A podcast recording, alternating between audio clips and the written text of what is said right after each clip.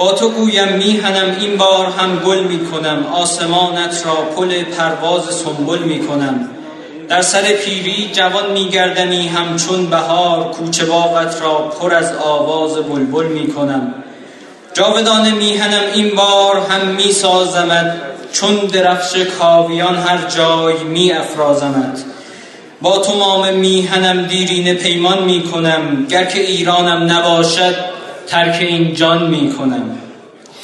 عرض سلام و درود دارم خدمت همه دانشگاهی هم دانشگاهی عزیز اساتید دانشجوها و کارکنان محترمی که در این برنامه حضور داشتن و شرکت کردن و باعث دلگرمی ما برای ادامه این راه در آینده شدن همچنین سلام و درود دارم به مهمانان گرامی این برنامه که منت سر انجمن ما گذاشتن و این راه طولانی رو طی کردن تا میهمان ما و دانشگاه زنجان باشند آقای دکتر غلامرضا مصباحی مقدم نماینده سابق مجلس هشتم و نهم و عضو مجمع تشخیص مسلحت نظام. آقای دکتر صادق زیبا کلام استاد تمام استاد تمام دانشکده حقوق و سیاسی دانشگاه تهران.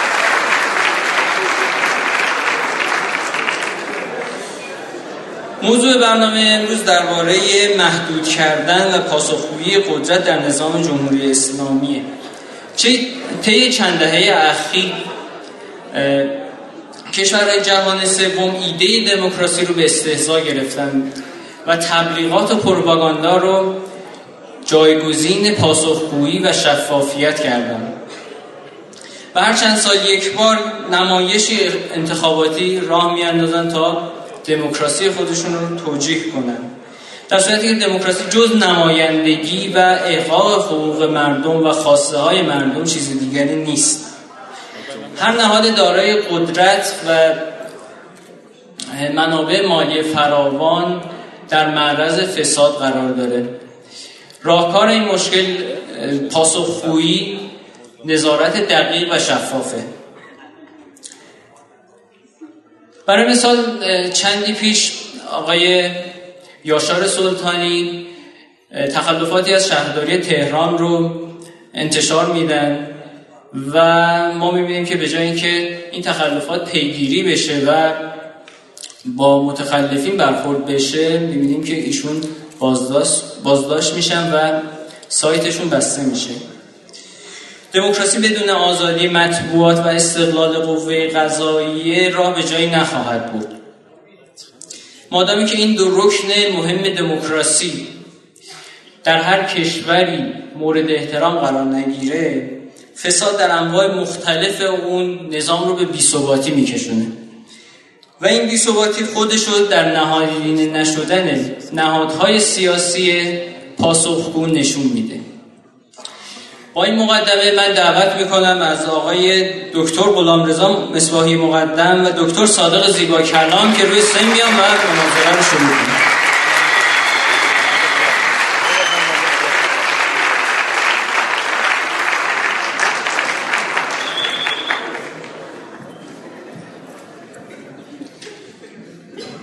ما مناظره رو با ابتدا با time های 13 دقیقه‌ای برای هر دو عزیز شروع می‌کنیم و با time 8 دقیقه ادامه میدیم. و حالا شما اگه شروع می‌کنید.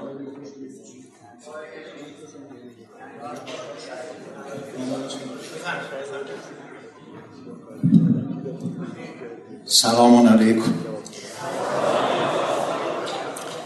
انشالله که روز خوبی داشته باشید. بسم الله الرحمن الرحیم.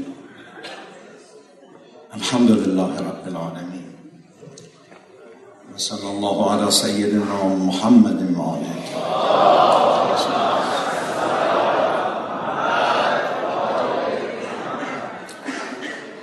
ابراز خوشبختی می‌کنم که توفیق پیدا کردم به دعوت دانشجویان عزیز انجامنه که در این دانشگاه فعاله خدمت شما برسم و البته این سومین سفری است که من به زنجان می‌کنم و دانشگاه زنجان و دانشگاه علوم پایه توفیق پیدا کردم حضور پیدا کنم. موضوعی که مطرح کردن بو کردن قدرت در اندیشه دینی ما ریشه هم تاریخی داره هم اعتقادی داره. شما اگر به کلام امیر المومنین علی علیه السلام مراجعه بکنید حضرت میفرماید که ان لی علیکم حقا و لکم علی حق من یه حقی به عهده شما دارم شما یه حقی به عهده من. و به دنبالش میفرماید که هیچگاه حقی نخواهد بود به نفع کسی مگر اینکه علیه او هم این حق وجود دارد. این گمان نمی کنم شما چنین سخنی رو جز در ادبیات مدرن ببینید. و میفرماید که من ناگزیرم کارهایی رو انجام بدم که اگر اون کارها رو انجام دادم برای شما سوالی پیش آمد بپرسید تا من توضیح بدم. چون برای هر کار خودم حجتی دارم و بیانی دارم که وظیفه دارم شما رو قانع کنم. این به نظرم بیاد یک مبنایی است که بومی ماست ذاتی دین ماست رهنمود امیر المؤمنین ماست. و اگر اجازه داده بودند در طول تاریخ دین حاکم می‌شد با تمام ابعادش و به صورت عمیق و همه جانبه ما شاهد تضییع حقوق نمی بودیم. جالب سخن از حق است و سخن از حقوق مردم است. امیر المؤمنین علی علیه السلام وقتی که قدرت رو می‌خواد به دست بگیره روی دو تا مبنا تکیه می‌کنه. میگه لولا حضور الحاضر و قیام الحجه به وجود ناصر و ما اخذ الله على العلماء ان لا يقاروا على كذة ظالم ولا صدر مظلوم لالقیت حبلها على غاربها ولسقیت آخرها به کأس اولها. اگر حضور این جمع عظیم حاضر در خانه من نمی بود و در مسجد پیغمبر نمی بود و حجت قائم نمی شد به وجود ناصر یعنی اگر این نصرت مردم نمی بود اگر این حمایت نمی بود اگر این رضایت نمی بود اگر این پشتیبانی نمی بود و از سوی دیگر خداوند از دانشمندان عهد گرفته است که سکوت نکنند ان یقار رو آرام نگیرند علا کرت ظالم بر سرکشی ظالم و ستمکار ولا به مظلوم و بر گرسنگی و بیچارگی مظلوم. یعنی از طرف خداوند عهد گرفته. ای علما ای دانشمندان ای کسانی که اهل فکرید ای کسانی که بار دانش به دوش دارید. فقط این نیست که شما علم بیاموزید. نه علم مسئولیت آفرینه. شما مسئولیت دارید در حمایت از مظلوم در مقابل قدرت ظالم. در مقابل سرکشی ظالم که قدرتمنده شما مسئولیت دارید. ولی این کافی نیست بلکه رضایت مردم برای اینکه این قدرت رو به دست بیارید و از ظالم حق مظلوم را بستانید لازمه. اگر نه 25 سال علی علیه السلام از قدرت حاشیه نمی گرفت و کنار نمی نشست پس می‌بینیم روی دو عنصر تکیه می‌کنه. یکی حضور مردم حمایت مردم و حقوق مردم. یکی هم این که خداوند از علما دانشمندان عهد گرفته است که در یک چنین شرایطی آرام نگیرن و ساکت ننشینن و حتما به میدان بیان و مسئولیت بپذیرن بر این اساس است. حالا جالب این امیرالمؤمنین وقتی میاد قدرت رو به دست می‌گیره میفرماید اگر دیدید که من امروز با چه امکاناتی میام مسئولیت میپذیرم و فردا بر این امکانات من چیزی افزوده شده بود شما حق دارید از من بازخواست بکنید. این همان شفافیت است. همان چیزی است که علی به ما درس می‌دهد و الگو برای ماست که زندگی مسئولان باید شفاف باشه. منابع مسئول منابع مالی مسئولان باید شفاف باشه. حقوقشون درآمدشون مزایاشون شفاف باشه.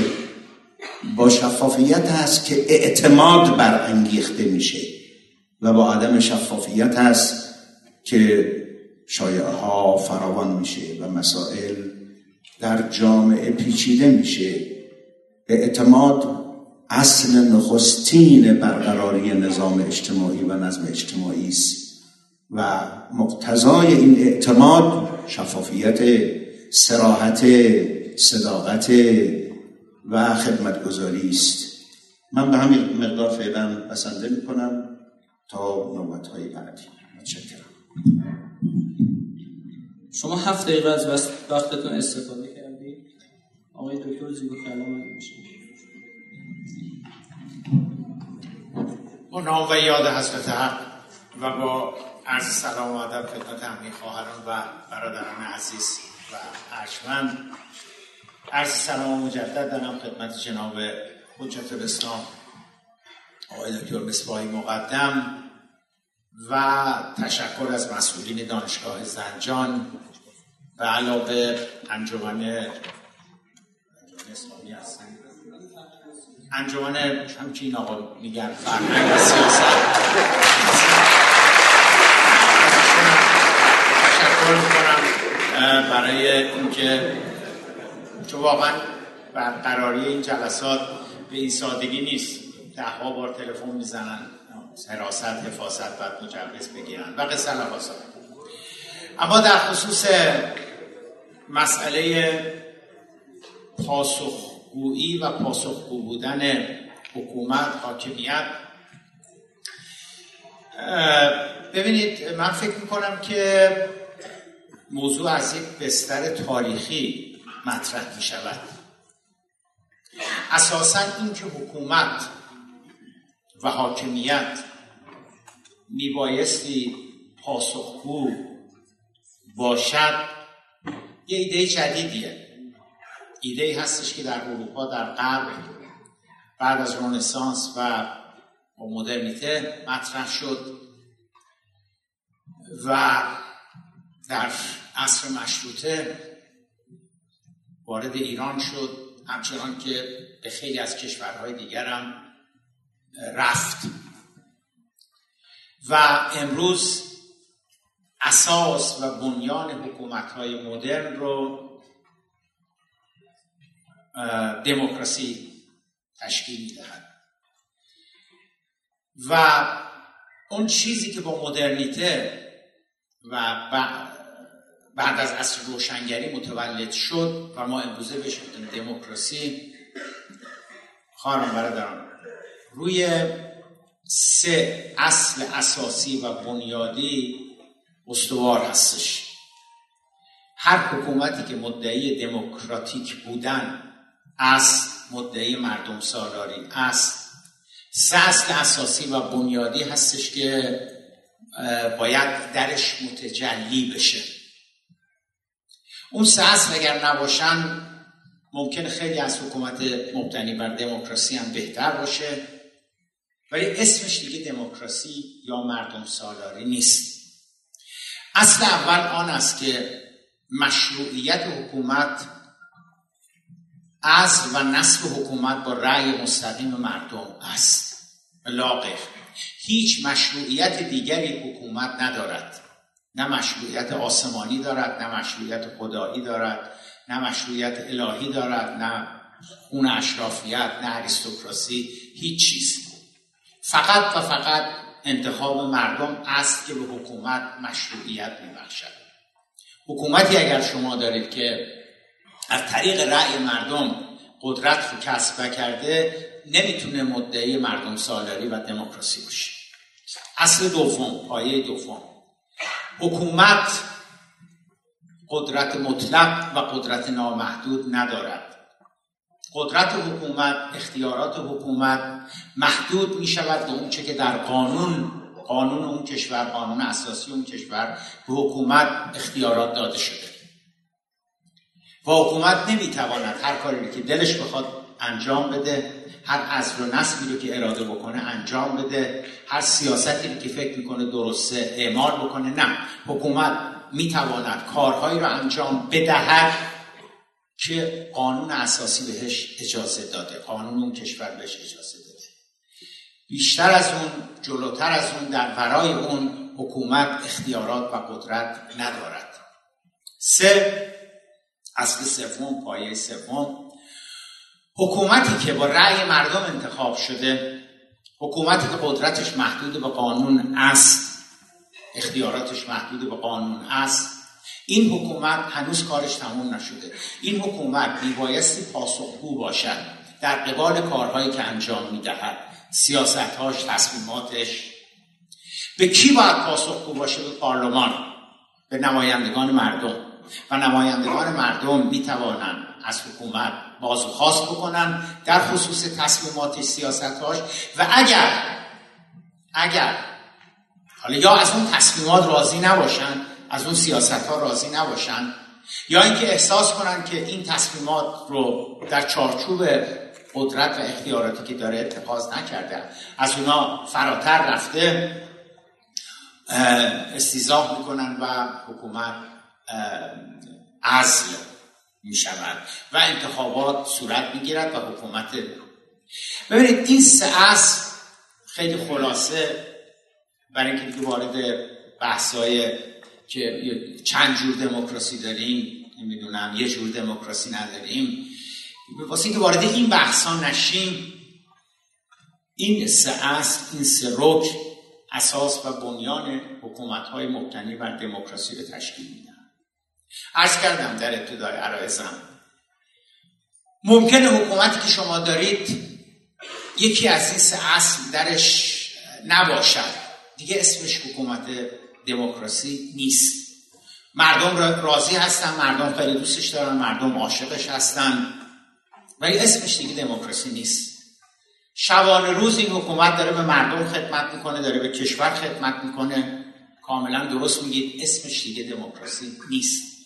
اگر حکومتی اگر نظام سیاسی دموکراسی باشد بر اساس دموکراسی باشد از و نصب مردم محدودیت قدرت حکومت به قانون و پاسخگو بودن حکومت به پارلمان به نمایندگان مردم. اگر حکومتی باشد که یکی از این سه اصل درش نباشد اسمش دیگه دموکراسی نیست. این من فکر می‌کنم میشه آغاز آغاز بحث. الحمدلله امروز هم هم وقت اضافه میاریم حاج آقا اضافه آورد. منم چون مقلد ایشون هستم منم 6 دقیقه اضافه آوردم. ببینید سوال تا قبل از مدرنیته تا قبل از اینکه این این چیزی که خدمتتون عرض کردم متولد بشود مبنای حکومت چه بود؟ پاسخ. مبنای حکومت خون پادشاهی بود. پسر پادشاه دختر پادشاه برادر پادشاه. بعد از او می‌شد پادشاه. پادشاه اولیه چگونه به قدرت رسیده بود؟ پاسخ ضرب شمشیر. سوال سوم. سوال سوم که به بحث ما مربوط میشه. آیا حکومت ها پاسخگو بودن؟ در قبال سیاست هاشون تصمیماتشون. خیر خیر. شما کدام حکومت رو در ایران دارید؟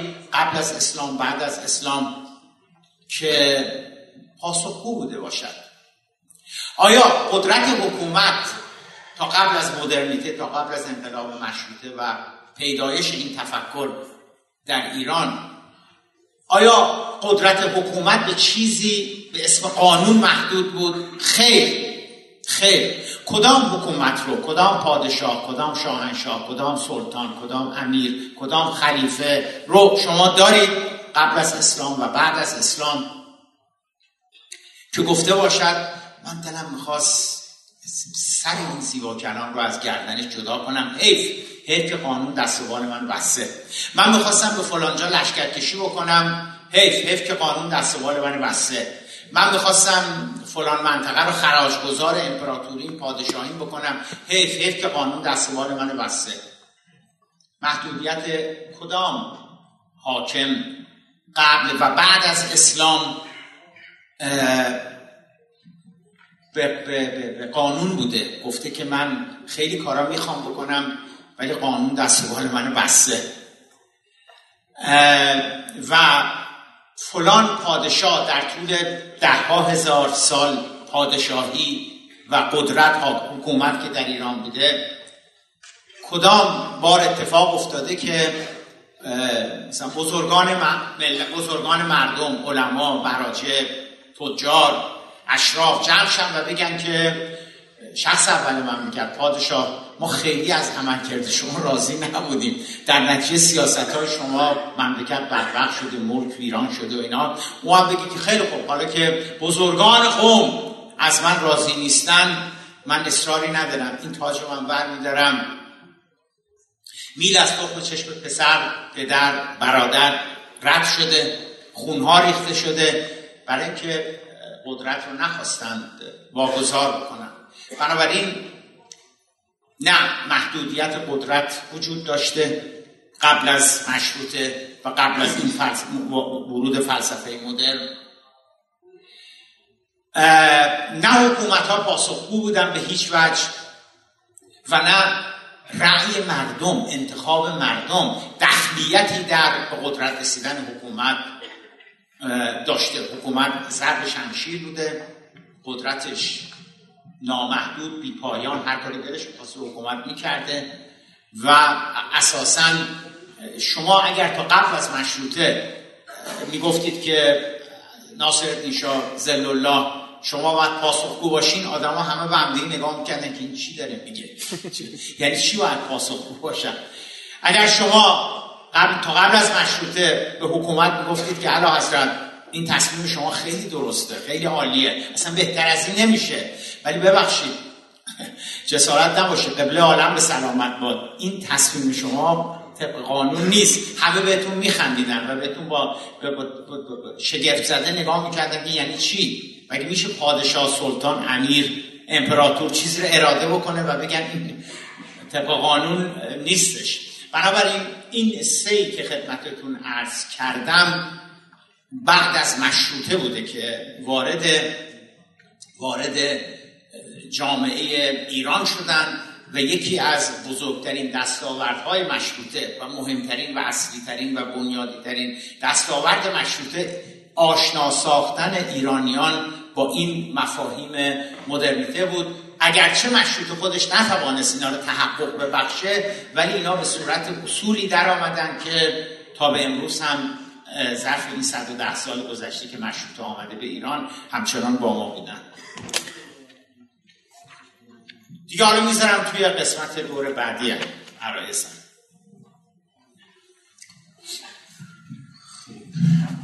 متشکرم. جناب آقای دکتر زیبا کلام اون چرا که ارائه فرمودند اولا سخن از دموکراسی بود. دموکراسی هم ریشه تاریخی قبل از میلاد داره. یونان باستان دموکراسی مطرح بوده و حاکم بوده. نوعی دموکراسی پس از نظر تاریخی چنین تاریخی رو داره. البته دموکراسی عصر جدید بسیار متفاوت است. از دموکراسی در تاریخ یونان باستان. ولی مطالبی رو که مطرح کردند پاره این مناقشات به نظر من داره.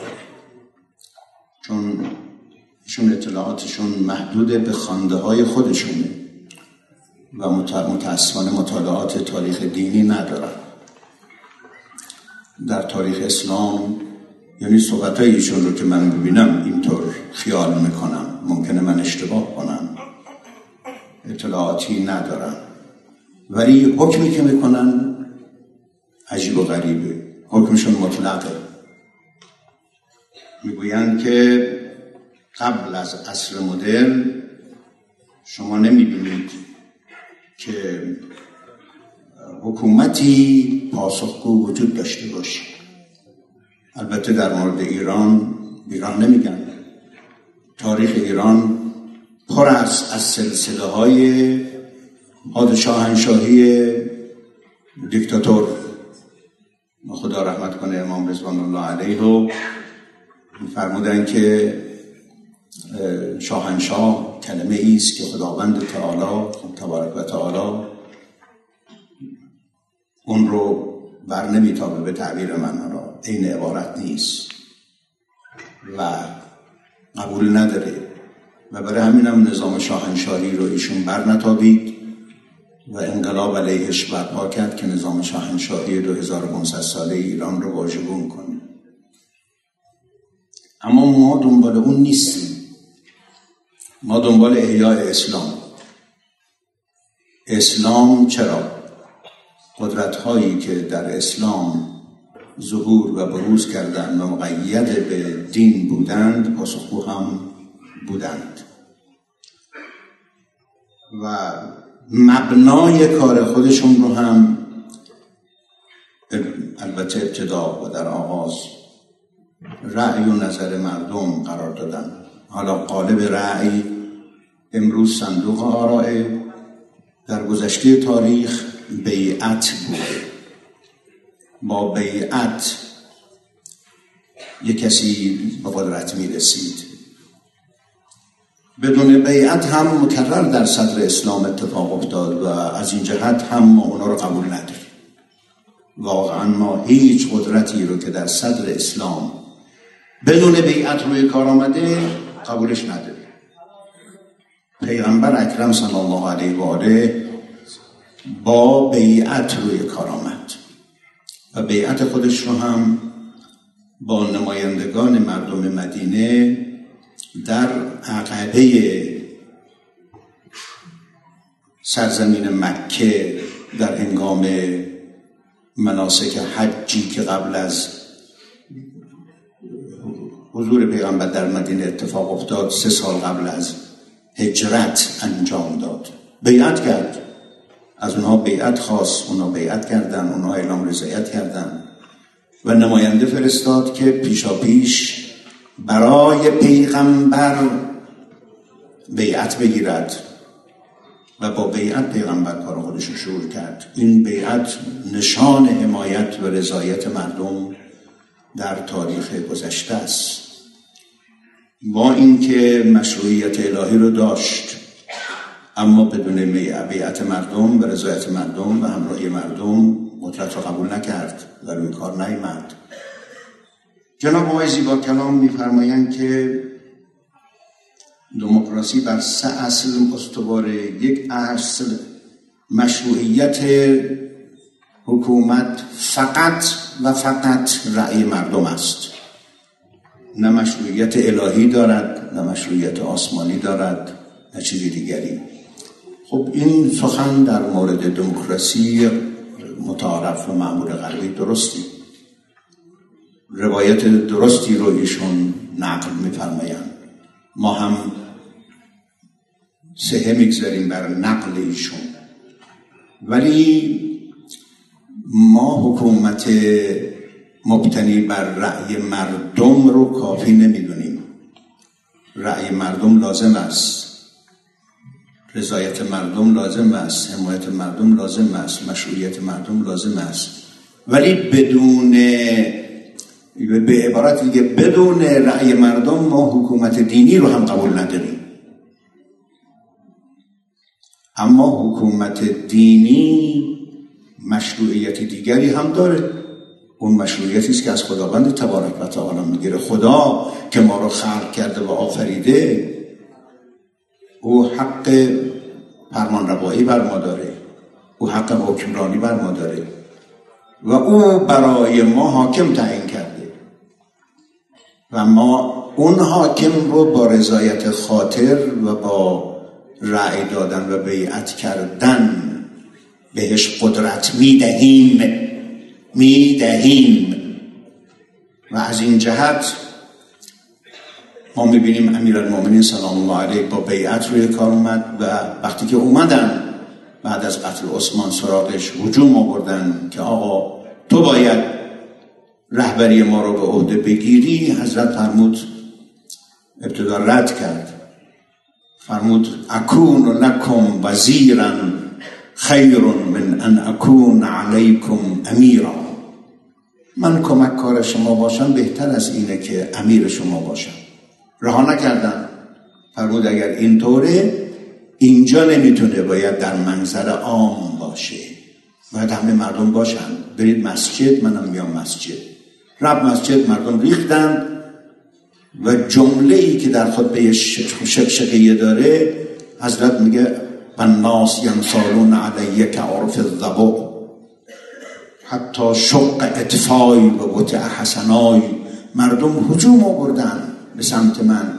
فشرده جمع شدن همچون یال کفتار که فشرده هست اطراف من اجتماع کردن و به ای بود که حسن و حسین من زیر دست و پا رفتن چی می‌خواستن؟ می‌گفتن می‌خوایم با تو بیعت با مشتاقانه با علی بیعت کردن. پس این مبنای حکومت دینی ماست.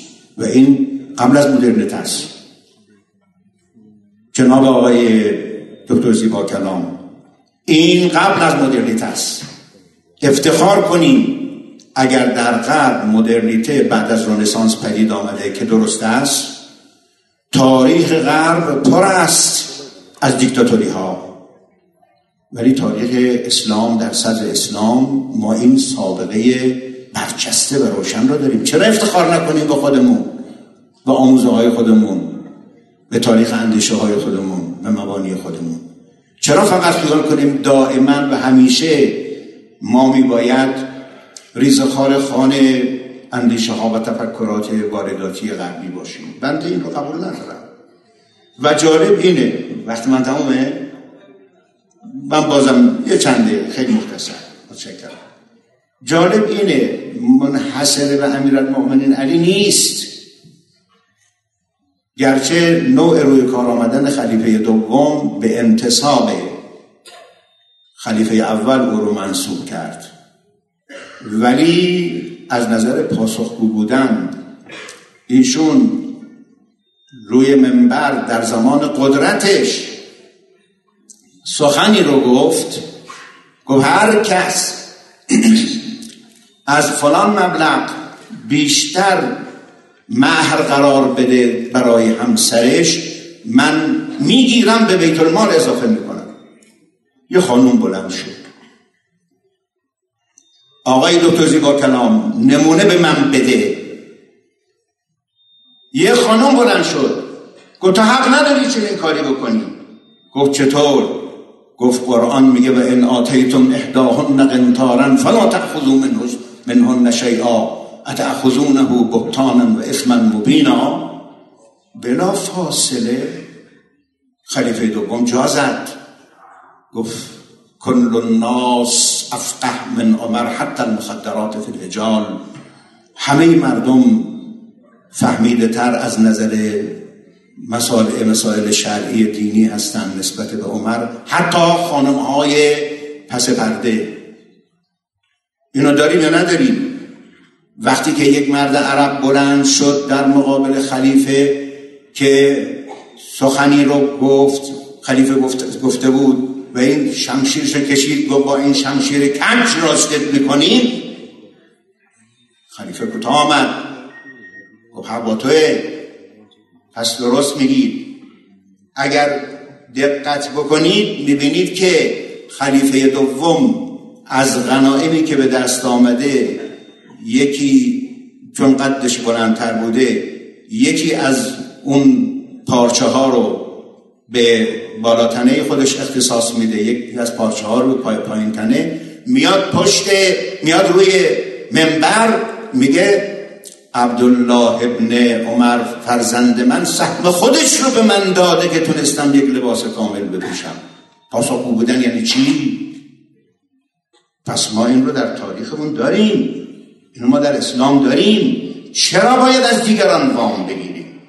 به نظرم میاد که خوبه به خودمون هم بپردازیم و ما اون چرا که دنبال می‌کنیم از بنیان نظام جمهوری اسلامی است.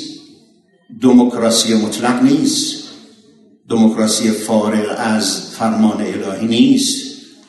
بلکه مردم سالاری دینی است یعنی مبتنی بر آموزه های دین. مبتنی بر مبانی دینی و از این جهت سزاوار است که استاد محترمی که برای ایشون احترام هم واقعا قائلم یه مقدار معلومات خودشون رو در مورد اطلاعات دینی هم افزایش بدن. از این مطلق گویی خلاصه نسبت به دموکراسی و گذشته دموکراسی خودداری کنن متشکرم.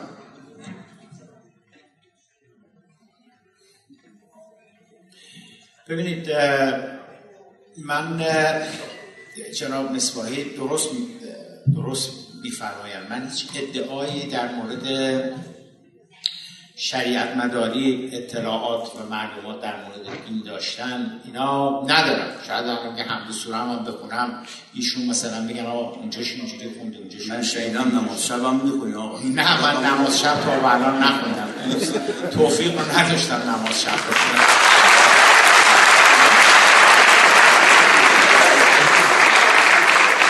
انشاءالله دعاهای مادرم باعث میشه نماز شب من بخونم. کی, کی این چیزا رو می‌دونه. اما ببینید دوستان اولا اینکه یک خلیفه ای اونم فقط مختص اون چهار خلیفه است. اسلام 1400 سال با ماست.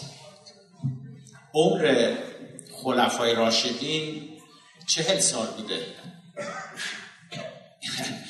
یعنی یک تاریخ 1400 ساله چهل سال شما می‌گویید که برای شما یه جورایی قابل قبوله به رسمیت می‌شناسید.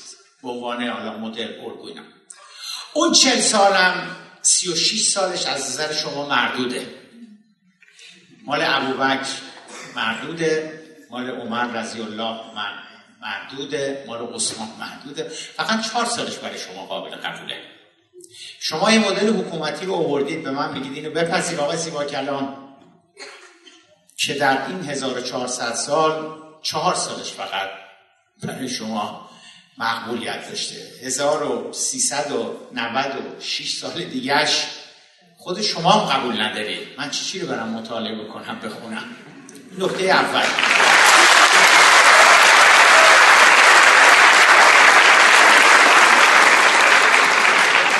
نکته دوم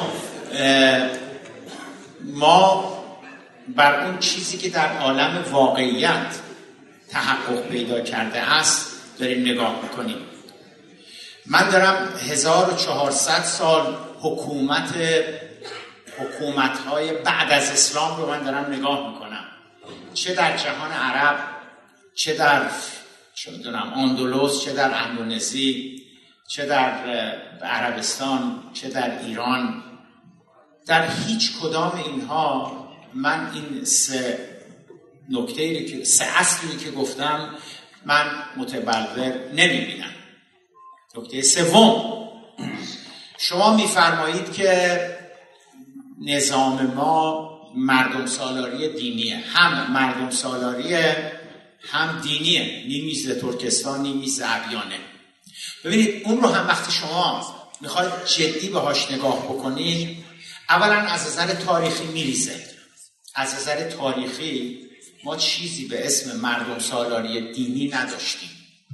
شما می‌تونید بگید که از سال 1357 ما آمده ایم و می‌خواهیم مردم سالاری دینی رو برگرفته از اسلام که تو اون 1400 سال که هیچ نفهمیده فقط ما از 1357 به بعد فهمیدیم. می‌خوایم بر اون اساس ببینید تأسیس بکنیم. من با دو مشکل مواجه میشم. اولا تکلیف من رو با اون تا قبل از 1357 باید روشن بکنید. آیا اونها همه باطل بودن تمام حکومت ها و من و من مورد میارم که خیلی از اونها مورد تایید شما بودن و مردم سالاری دینی نبودن. این نکته اول. یعنی یعنی زمینه تاریخی مردم سالاری دینی که شما دارید میگید یه اختراعی هستش یه چیز من آوردی هستش که شما از سال 57 به بعد اینو مطرح کردید. این نکته اول. نکته دوم. اون چیزی که شما از سال 57 به بعد مطرح کردید تحت عنوان نظام ولایی ولایت فقیه ولایت مطلقه فقیه. خود این هم یک تفکر سنجیده تاریخی نبوده. یعنی چی؟ امام زمانی که در نوفل گشاتو بودند برای اولین بار بحث قانون اساسی مطرح شد.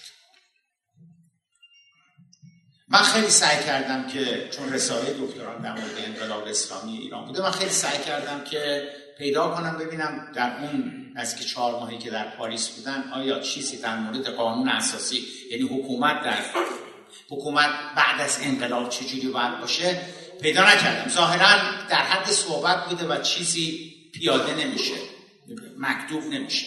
تا میان ایران دوازده بهمن 57 آمدن به ایران چند ده روز بعدش انقلاب شد. بعد از انقلاب هم اون تلاطم های بعد از انقلاب شد. دوازده فروردین 58 جمهوری اسلامی آری یا نه. بعد از رفراندوم جمهوری اسلامی باز مسئله چگونه حکومتی باید داشته باشیم مطرح شد. قانون اساسی مطرح شد.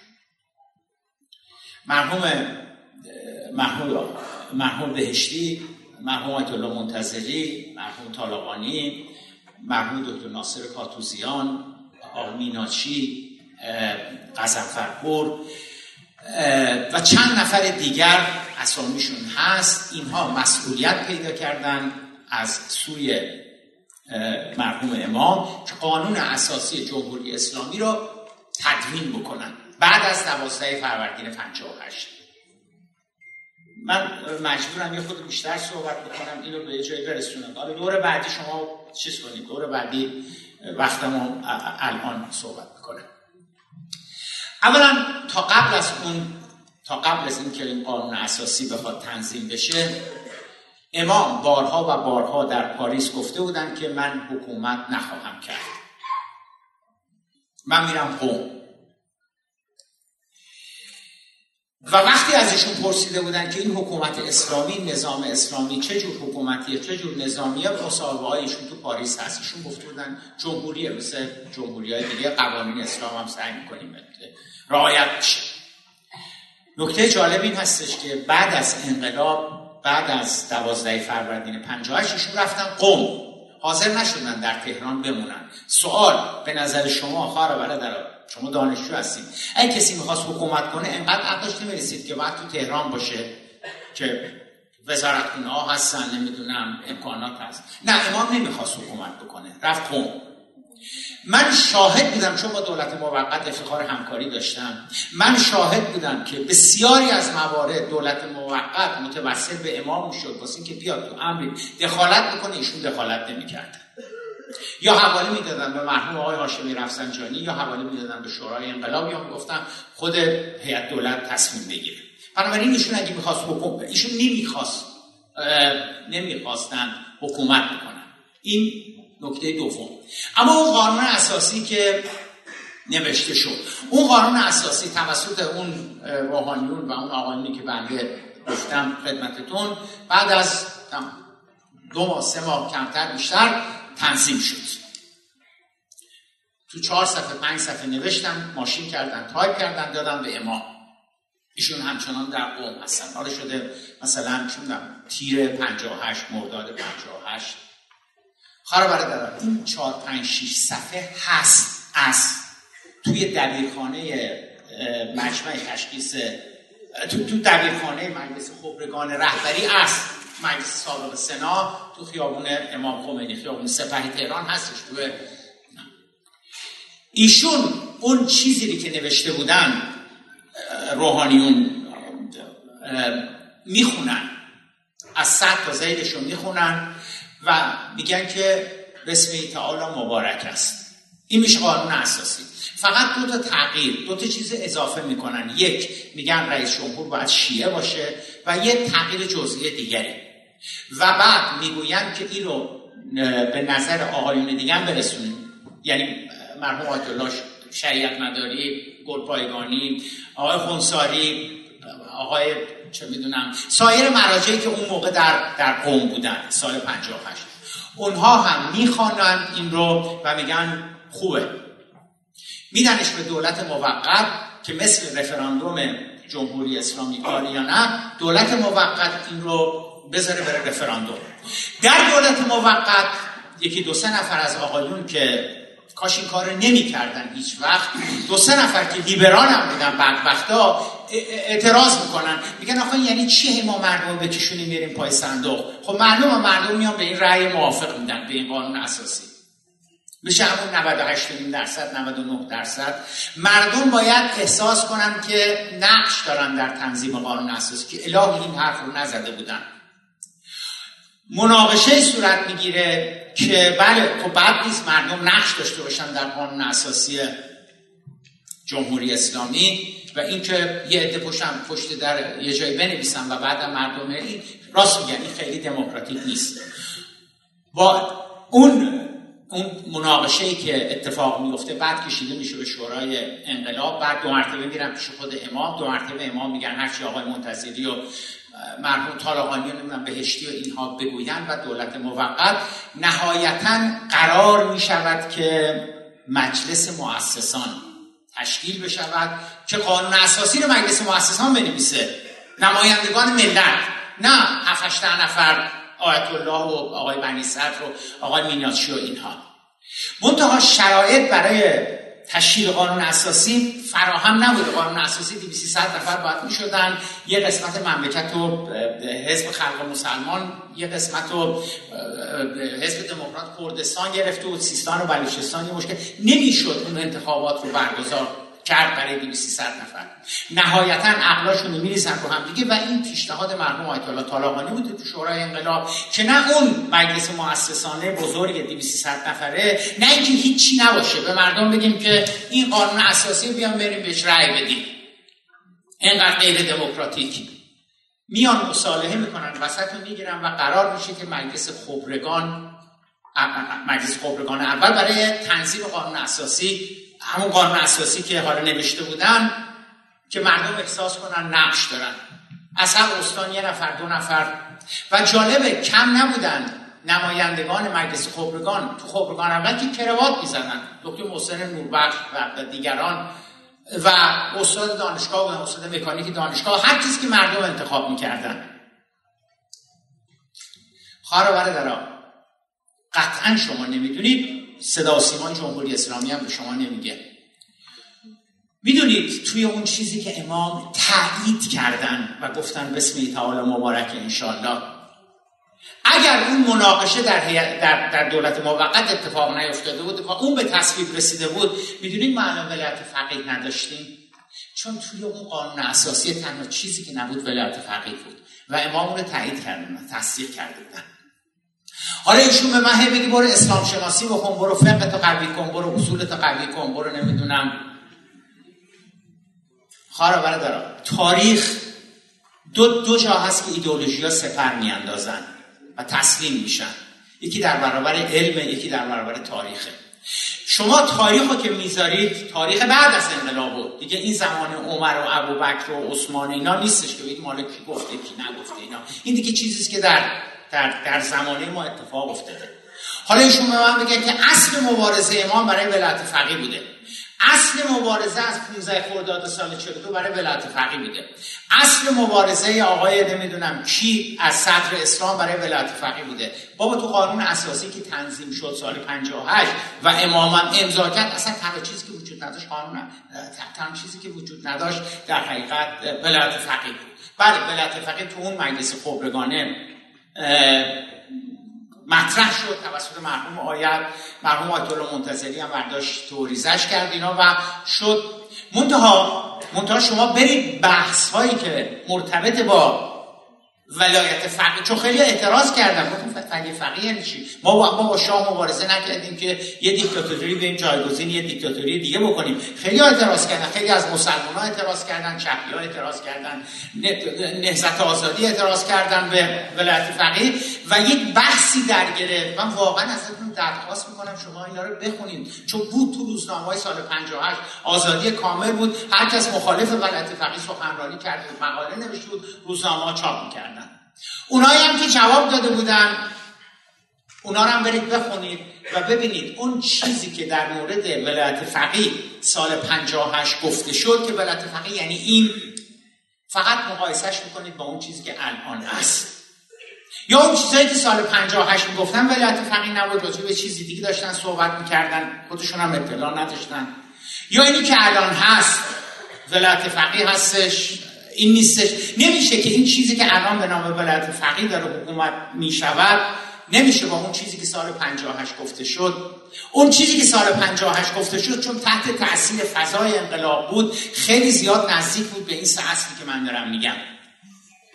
یعنی محدودیت قدرتش به, به, به, به قانون پاسخگو بودن. برای چی شما اصل صدر ده گذاشتید تو اصل صدر ده شما چی نوشتید نوشتید که ولی فقیه می‌تواند رئیس سپاه را عزل کند رئیس سپاه را نصب کند رئیس رادیو تلویزیون رئیس قوه قضاییه. خب معنیش چیه؟ اگر شما بگید که ولی فقیه می‌تواند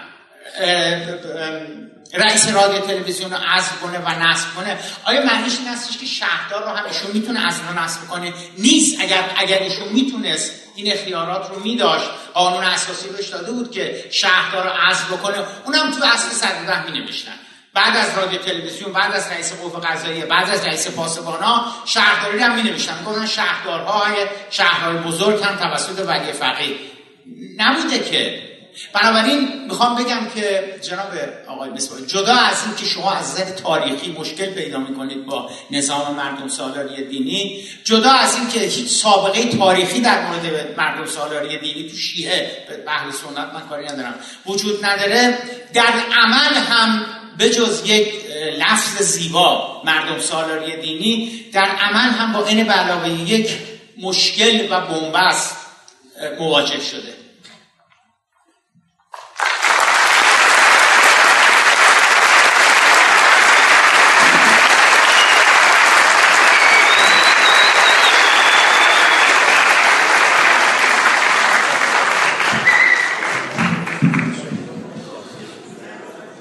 دور دوم مناظره هم تموم شد.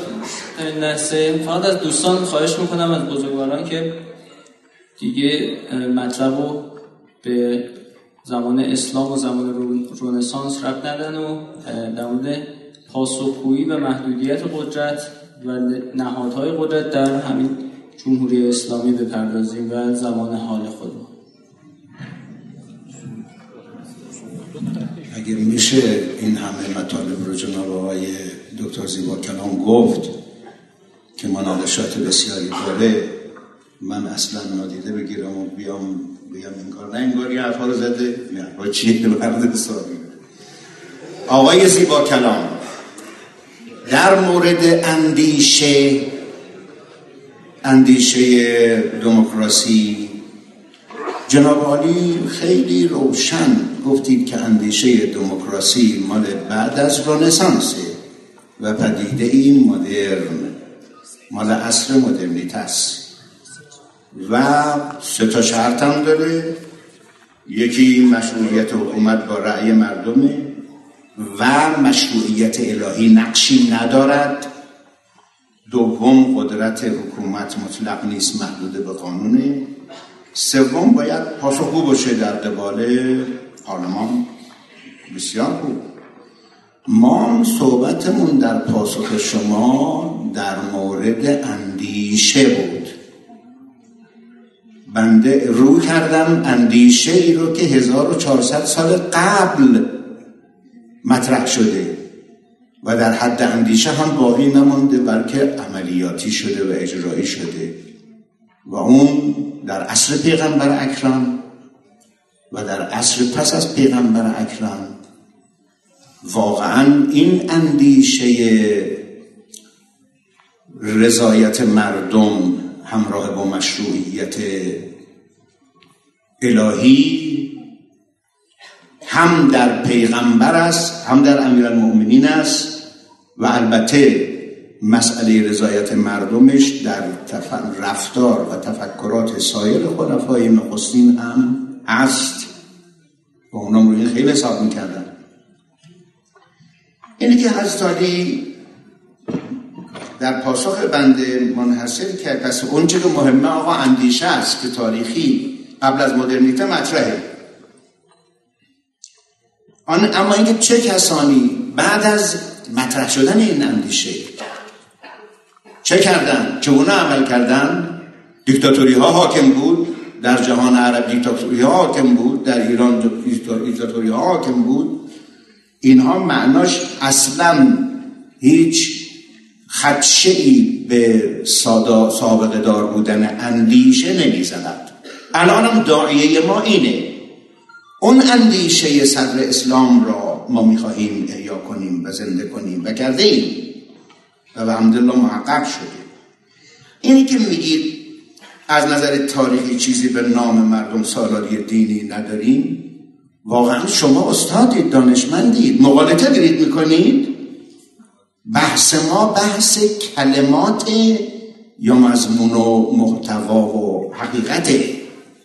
به عبارت دیگه بحث ما این است که حکومتی شکل بگیرد از سوی دارای مشروعیت الهی از سوی دارای مشروعیت مردمی. و این در سطح اسلام محقق شده. این اسمش چی می‌گذاری؟ هیچ اشکالی نداره که به زبان امروز بگیم مردم سالاری دینی. حقیقتش اینه. بله آقا اسمش سابقه تاریخی نداره. بنابراین پاسخ شما رو بنده اینجوری میگم. آقا اسمش سابقه تاریخی نداره ولی حقیقتش سابقه تاریخی داره.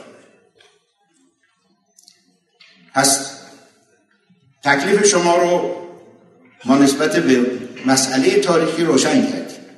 اما تکلیف شما به نسبت به 1357 و قبلش که آیا همه باطل بودند شما می‌دانید اعتقاد شیعه این است که همه حکومت های بدون داشتن مبنای مشروعیت الهی باطل است.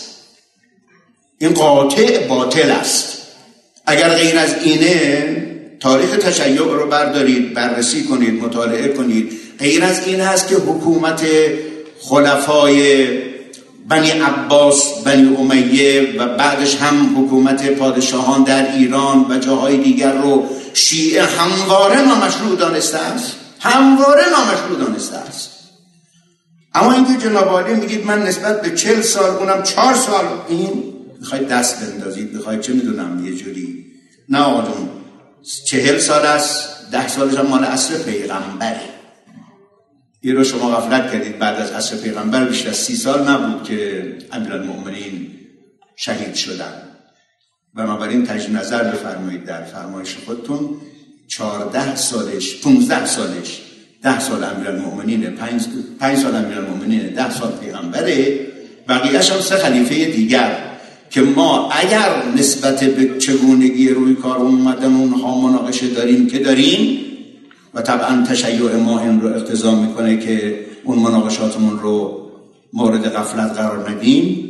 اما انصافا حکومت هایی بود که بعدا تکرار نشد. از نظر مردمی بودن از نظر سادسیس بودن حاکم از نظر پاسخگو بودن حاکم از نظر در چارچوبه عمل کردن. شما سخن از قانون می‌کنید؟ اتفاقا سخن از قانون. شرع است. شرع برای مسلمان قانونه. قانون الهی اقوا قویتر است از قانونی که بشر وضع کرده باشه و پشتوانه الهی نداشته باشه. اما اینکه ولایت فقیه هم تفکر سنجیده تاریخی نبوده این سخن خیلی سخن بیپایه و سستیه. این هم حکایت این می‌کنه که شما مطالعه در تاریخ تفکر فقهی شیعه ندارید. اگر نه شیخ توسی مطرح می‌کنه شیخ مفید مطرح می‌کنه مفید جلوتر مفید استاد توسی است. مفید استاد سید مرتضا سید مرتضا استاد توسی است.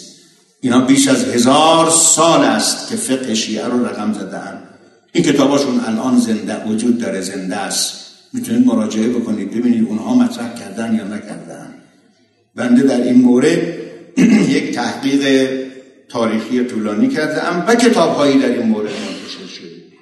به علاوه ولایت فقیه رو امام بعد از پیروزی انقلاب مطرح کرد یا در نجف قبل از انقلاب مطرح کرد؟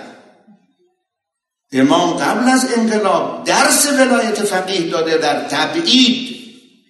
جالب اینه امام میفرماید که بسیاری از حکومتهای انقلابی در تبعید تشکیل شده اند و بعدا توانستند سوار بر کار بشن.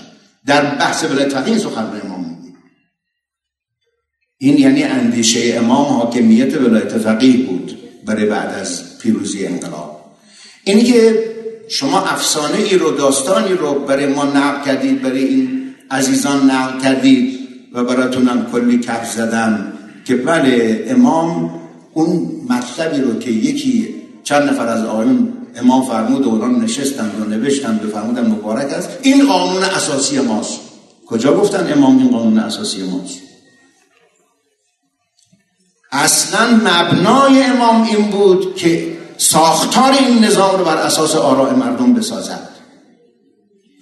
و از اول بنا بر این گذاشت که همه پرسی نسبت به نظام جمهوری اسلامی شکل بگیره. پیروزی انقلاب اگر 22 بهمن 57 همه پرسی دهم یازدهم فروردینه و دوازدهم به اعلام نتایجشه چقدر زمان کوتاهه که امام میگه مراجعه کنید به آراء مردم.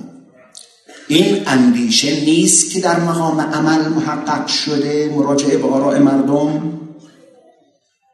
اتفاقا دولت موقت گفت بسیاری از کسانی که انقلاب کرده اند مدتها اعلام وضعیت فوقلاده کرده اند امام فرمود ما چنین کاری رو نمی کنیم ما اعلام وضعیت فوقلاده نمی کنیم ما باید تمام ساختارهای این نظام رو بر اساس آراء مردم شکل بدیم.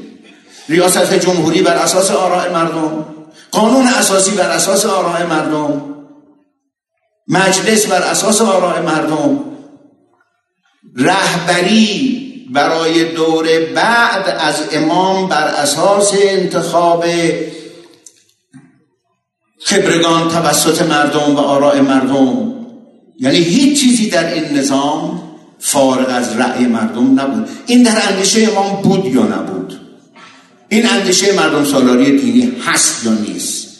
چون اونچه که ما سخن می‌گوییم نه لفظ. که حقیقت و معناست. و این حقیقت و معنا تصدیق کن آقای زیبا کلام که این حقیقت و معنا در ذهن مبارک امام بود و طراحی امام و نقشه امام بر این بود که نظام جمهوری اسلامی رو بر اساس آراء مردم شکل بده. و اینی که ولایت فقیه مبنا مبنای اساسیه بنده در این مورد باز کار کردم تحقیق کردم. خود ولایت فقیه بر اساس رجوع مردم محقق میشه. روایات مربوط به ولایت فقیه خطاب به مردم میگه فرجعو فیها الى روات احادیثنا فانهم حجتی علیکم و انا حجت الله. شما مردم شما مسلمان ها شما مؤمنین شما متدینین رجوع کنید شما قدرت بدید. شما به قدرت شکل بدید شما به فقیه قدرت بدید شما او رو روی کار بیارید. اصلا در تاریخ تشیع سخن از مرجعیت است. مرجع یعنی چی؟ مرجع یعنی کسی که مردم به او رجوع کرده مردم او را به مرجعیت رسانده مردم با مراجعه خودشون کسی را که فقیه بوده از میان سایر فقها به مرجعیت رسوندن اگر این رو قبول داری این ذات مردم سالاری دینیه. اینه که امام فرمود من می‌روم قوم و نمی‌خواهم حکومت کنم. این سخن بسیار عجیب غریبه. شما همین رفتن امام به قوم رو بعد از نصب بازرگانه یا قبل از نصب بازرگانه در نصب بازرگان حکمشون رو بخونید. چرا دارید روایتی رو نقل می‌کنید که این روایت بسیار خدشه بر میداره. حکمی که امام به بازرگان داره اینه. میفرماید بر اساس راهپیمایی هایی که مردم کرده اند و اعتماد به من کرده اند و بر اساس مشروعیتی که از سوی خداوند دارم من شما را آقای بازرگان به نخست وزیری منصوب می نمایم بعدم نسبت به بنی سر منصوب می نمایم بعدم نسبت به رجایی منصوب می نمایم بعدم نسبت به حضرت آیت الله خامنه ای منصوب می نمایم یعنی رؤسای جمهور منصوبند از قبل امام. اینا حرفای بعد از امامه. اینا مسائل بعد از امامه. اینا ولایت فقیه بعد از امامه. نه آقا مظهرش امام رفتار امامه. اینا مظاهر رفتار امامه. اونهایی که سخن از پیروی امام می‌کنن و خط امام می‌کنن من تعجب می‌کنم. شما چه اصراری داری بر اینکه مبانی این نظام رو که یکی از مسائل اساسیش و محورهای اساسیش مسئله ولایت فقیه به راحتی زیر سوال ببری؟ و بگی که امام قانون اساسی رو تصویب کرد که درش ولایت فقیه نبود. مگر امام رو کار تمام شده می‌دونست؟ امام فرمود همینی که تهیه کرده اند دولت بازرگان تهیه کرده است بدید به خبرگان. خبرگان منتخب مردم. تازه به این بسنده نکرد. گفتن آقا خبرگان تصویب کردن. فرمود خیر. به رأی خود مردم بگذارید و در اون تاریخ 15 میلیون نفر رأی به قانون اساسی اول ما دادن. خب می‌تونستن بدون این بگذرن. بدون این بنا خبرگان منتخب مردم تصویب, تصویب کردن کفایت می‌کند دیگه. نه بنای امام بر این بود که پایه های این نظام رو بر آراء مردم مستحکم کنه. و بعدم مگر نفرمود که این شما مردم بودید که مرا از تبعید آوردید؟ و این شما مردم بودید که زندانیان را از زندان بیرون آوردید ما چه کار کرده ایم من چه کرده ام این یعنی اعتبار مال مردم. یعنی اساس مردم. این یعنی مردم سالاری. اسم این رو چی بگذارید اسم این مردم سالاری نیست. حرفای مردم مظهر مردم سالاری نیست. مردم سالاری که جناب عالی وام گرفته اید از مدرنیته سر جای خودش. ما برای جهان غرب هم نفیش نمی کنیم اما برای یک کشور اسلامی مثل ایران ناکافی می‌دونیم ناقص می‌دونیم. بنابراین من معتقدم که بیایید اگر البته با توجه به موقعیتی که شما دارید محبوبیتی که شما دارید ای بسا این دوستانی که اینجا نشستهاند اون چرا که من براشون نقل می‌کنم به ذهن مبارکشون ننشینه و دلچسبشون نباشه. ولی چون شما آدم مؤثری هستی بیا و وجدانن کاری کن که مسئله مسئله حقیقت اون چیزی باشه که در نظام ما و انقلاب ما رخ داد. من نگفتم.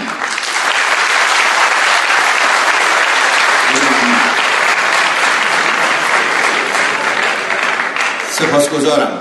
من نگفتم که اصل مبارزه برای ولایت فقیه بوده. شما چرا درست نقل نمی کنید سخن من اصل مبارزه برای برقراری حکومت اسلامی بوده. حکومت اسلامی. این حکومت اسلامی رو امام گفت و گفت و گفت و گفت. وقتی که رسید به فرانسه سوال کردن و فرمود و اضافه کرد که جمهوری اسلامی.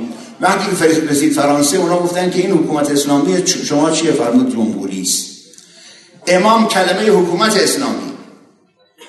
حکومت جمهوری اسلامی و جمهوری اسلامی رو در یک سخنرانی با هم به کار می‌گیره. میگه نه مراجعه کنید بابا صحیفه نور که دیگه چیزی نیست که در دسترس شما نباشه. یک دو دو دکمه برای شما کلمات امام رو مربوط به سال 57 و قبل از انتقال ایشون از فرانسه به تهران می‌بینید امام در یک سخنرانی هر سه رو با هم به کار گرفته. این نکایت عظیم می‌کنه که امام هم جمهوری اسلامی رو به قول خودشون نه یک کلمه کم نه یک کلمه زیاد هم حکومت اسلامی رو دقیقا مساوی با هم می‌داند نه متفاوت. دو بیان نیست دو واژگان نیست. اگر دو تا لفظه دو تا مفهوم نیست یک مفهومه امام جمهوری اسلامی رو مساوی با حکومت اسلامی میدانه. و از این جهتی که بنده عرض می‌کنم در ذات اسلام اعتماد به مردم اتکاع به مردم رضایت مردم و بیعت مردم رأی مردم خوابیده و نهفته است. برای همینم شیعه حکومت بر اساس غلبه را نمیپذیرد و فقه ما بر حکومت بر اساس غلبه را قبول نمی کند یکی از بیا غلبه کردیم. چرا در فقه اهل سنت هست؟ و در فقه حنفی خصوصا. ببخشید احمد ابن حنبل امام حنابله می‌گوید که اگر کسی با شمشیر به قدرت دست یافت و استقرار پیدا کرد و سمی امیر المؤمنین امیر فهو امیر المؤمنین. هر کس که با زورم رفت روی کارو شد امیر المؤمنین امیر المؤمنین. او حاکم او مشروعیت داره. خب این سخن رو ما قبول نداریم. ما میگیم با غلبه با قهر غلبه کسی بیاد روی کار اون امیر المؤمنین نیست. اون حاکم اسلامی نیست. حاکم اسلامی اونه که با رضایت مردم بیاد روی کار. شما خطبه های امیر المومنین نام امیر المومنین مالک اشتر رو نگاه کنید چقدر روی رضایت عمومی مردم تکیه می‌کنه. و مسئله برمیگردم مسئله پاسخگو بودن. ببینید مسئله پاسخگو بودن باز در ذات حکومت دینی نهفته است. حکومت دینی نظام دینی نظام جمهوری اسلامی اساسش بر پاسخگوییه. و اگر غیر از این باشه حکومت دینی نیست. و اگر غیر از این باشه ما اون حکومت و این که در چارچوب قانون عمل مطلق ببینید اینم یکی از اون مقالطه هاست. ولایت مطلقه فقیه به معنای حکومت مطلق نیست. حکومت در چارچوب قانونه. خب اینو که پاسخاش امام داده. در زمان امام حرفای جناب عالی تکرار می‌شد که آقا ما دیکتاتوری نمی‌خوایم. و امام پاسخ داد اسلام حکومتش دیکتاتوری نیست. ولایت فقیه دیکتاتوری نیست. ولایت فقیه برای جلوگیری از دیکتاتوری است و ما دیدیم که ولایت فقیه برای جلوگیری از دیکتاتوری کسانی که به رأی مردم خضوع نکردن و کوتاه نیامدن و خودشون رو رئیس جمهور تلقی کردند ولایت فقیه با قدرت توانست اون کسی که دیکتاتوری می کرد رو سر جای خودش بنشانه. بنابراین ولایت فقیه علیه دیکتاتوری است. مطلق بودنش به معنای گسترده بودن دامنه و دایره این ولایته نه به معنای اینکه مطلق الانانه حضرت آقا به عنوان ولی فقیه الان در امور اجرایی کشور دخالت نمی کند و ورود نمی کند. مشورت بکنم پاسخ می‌دهم و گاهی اوقات فرمودن گفتن من حق ندارم که در نسب و عزل استاندار و فرماندار و شهردار و امثال اینها ورود کنم. شما چطور میگید که ولایت فقیه معناش که پس شهردارم می‌تونه وزن نصب کنه. خیر نه چنین ادعایی نه ایشون داره نه دیگران دارن. متشکرم. تشکر دوستان اعضای انجمن فرهنگ و سیاست پرسش های شفاهی و کتبی شما را اگه پرسشی دارید دریافت کنید که بعد از اینکه آقای دکتر زیبا کلام از تایمشون استفاده کردن ما به پرسش و پاسخ می‌پردازیم.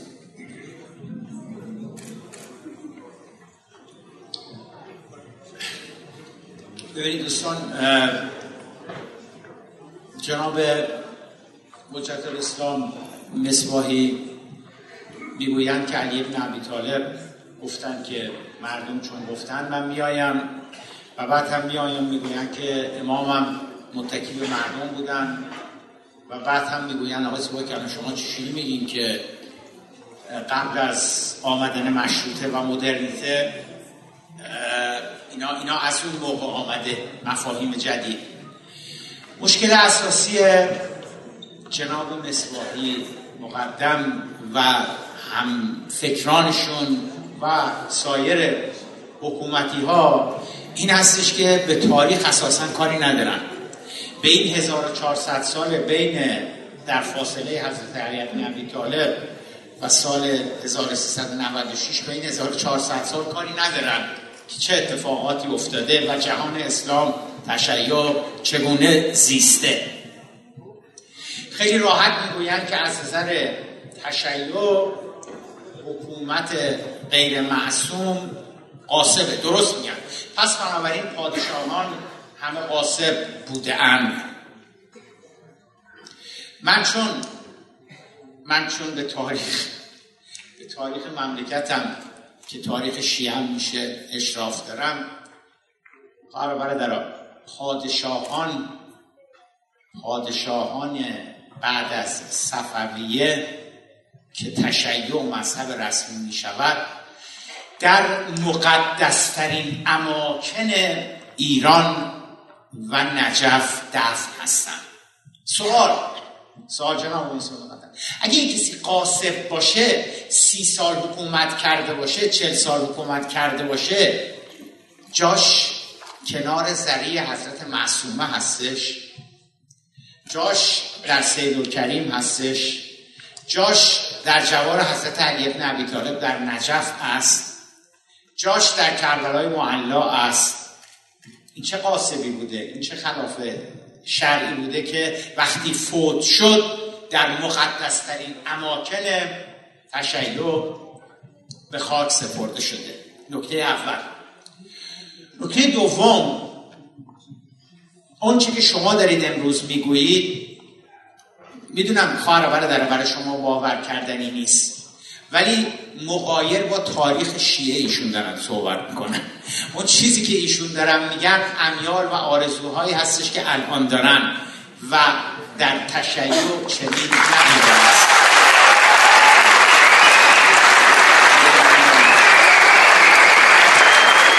من خیلی خلاصه اگر خواسته باشم بگم چون زمانم هم محدوده و اتفاقا می‌خوام در مورد الان هم صحبت بکنم. ببینید بخشی از اون که ایشون می‌گوین کاملا درسته. در تشیع حکومت فقط و فقط زمانی مشروعیت پیدا می کند که امام معصوم در رأسش قرار بگیرد. در غیر این صورت حکومت قصبیه و اگر تمام هفت میلیارد جمعیت کره زمین هم جمع شده باشن و شخص حاکم رو انتخاب کرده باشن حکومت قصبیه. ایشون کاملا اولا اولا حکومت معصوم کجا مردم انتخاب می‌کردن حکومت محسوم معصوم بوده. بعد از امام موسی کاظم امام رضا میشه امام علی نقی میشه نمی‌دونم. زین العابدین سجاد بوده امام محمد باقر بوده امام جعفر صادق بوده. جناب مصباحی مقدم کدام یک از اینها رو مردم انتخاب کرده بودن؟ حکومت کردن؟ خب حالا کدومشون حکومت کردن؟ این حکومت ها همه قصبی بودن. بنابراین بنابراین از بعد از رحلت رسول الله تا زمانی که غیبت کبرا صورت می‌گیرد یک امام معصوم وجود دارد. این مدت چقدر بوده؟ حدودا 200 250 سال بوده. از بعد از رحلت رسول الله تا تا تا غیبت کبرا در این 250 سال همواره یک امام معصوم وجود داشته که او باید حکومت می‌کرده نه خلیفه در دمشق یا در بغداد. اما سوال اگر در طی این 250 سال مردم حرکت می‌کردن شیعیان قیام می‌کردن که می‌زدن تخت سینه خلیفه میزدنش کنار. عملشون معنا و مفهوم می چرا؟ چون امام معصوم رو می آوردن می گفتن خلافت از آن شماست حکومت از آن شماست. اما الان ما رسیدیم به به زمان بعد از غیبت کبرا. دیگه امام, امام زمان نیست قائب شده تا روزی که مجددا ظهور بکنه. الان اگه ما بریم حکومت رو بگیریم کی باید حکومت بکنه؟ ایشون میگن ایشون میگن ولی فقیه باید حکومت بکنه مجتهد جامعه و شرایط اینا باید. ولی تاریخ شیعه این رو نشان نمی‌دهد. از بعد از غیبت کبرا تنها مسئله ای که مطرح نشد از نظر تاریخی دارم میگم. من به بحث های نظری و کلامی کاری ندارم. در طی 500 سال از غیبت کبرا تا صفویه 500 ساله. تو این 500 سال اساسا فکر این که امام شیعه باید حکومت بکنه وجود نداشت. شاهکاری که صفویه کردن این بودش که صفویه اون چرا که نشدنی بود شدنی کردن. در عصر غیبت و بدون امام معصوم به نام تشیع خطبه خواندن و حکومت تشکیل دادن. کار عظیمی بود که صفویه تونستن بکنن. بخش عمدهش هم تمامش هم با ضرب شمشیر بود که تونستن این کارو بکنن. و نه مردم بیان بگن که شاه اسماعیل پادشاه شیعه بود حکومتش مشروعیت داشت تحماسب مشروعیت داشت تا بیاد برسه به بعدی ها این که شما می‌بینید پادشاهان بعد از اینکه فوت میشن در مقدسترین اماکن تشیع به خاک سپرده میشن با ضرب شمشیر هم نبوده با طیب خاطر بوده. بزرگترین علما و مراجع میمدن برای براشون نماز میت میخوندن. به خاطر این بوده که برخلاف اون که ایشون می‌گویند از بعد از صفویه حکومت و پادشاه شیعه قاسب محسوب نمی‌شد. مرحوم شیخ فضل الله نوری اینا اینا تاریخ شما با اینا چیکار می‌خواین بکنید آخه با شعار که نمیشه تاریخ رو دفن کرد. مرحوم شیخ فضل الله نوری یکی از دعواهاش با مشروط خواه می‌دونید چی بوده؟ نفرین می‌کنه مشروط خواه رو. میگه شما سلطان اسلام رو دارید تضعیف می‌کنید. محمد علی شاه رو می‌گفته مظفر ابن رو می‌گفته. و ایشون میگه قاسب بوده. اگه قاسم بوده به من نگو قاسم بوده. برو به شیخ فضلان نوری بگو گوی قاسم بوده. تو چطور برگشتی بهش گفتی سلطان اسلام؟ لقب زلولا رو سفارت آمریکا سازمان سیاه که نداده به شاهان. لقب زلولا رو شماها دادیم. عاشق مرتضی انصاری داده. شاه سایه خداست رو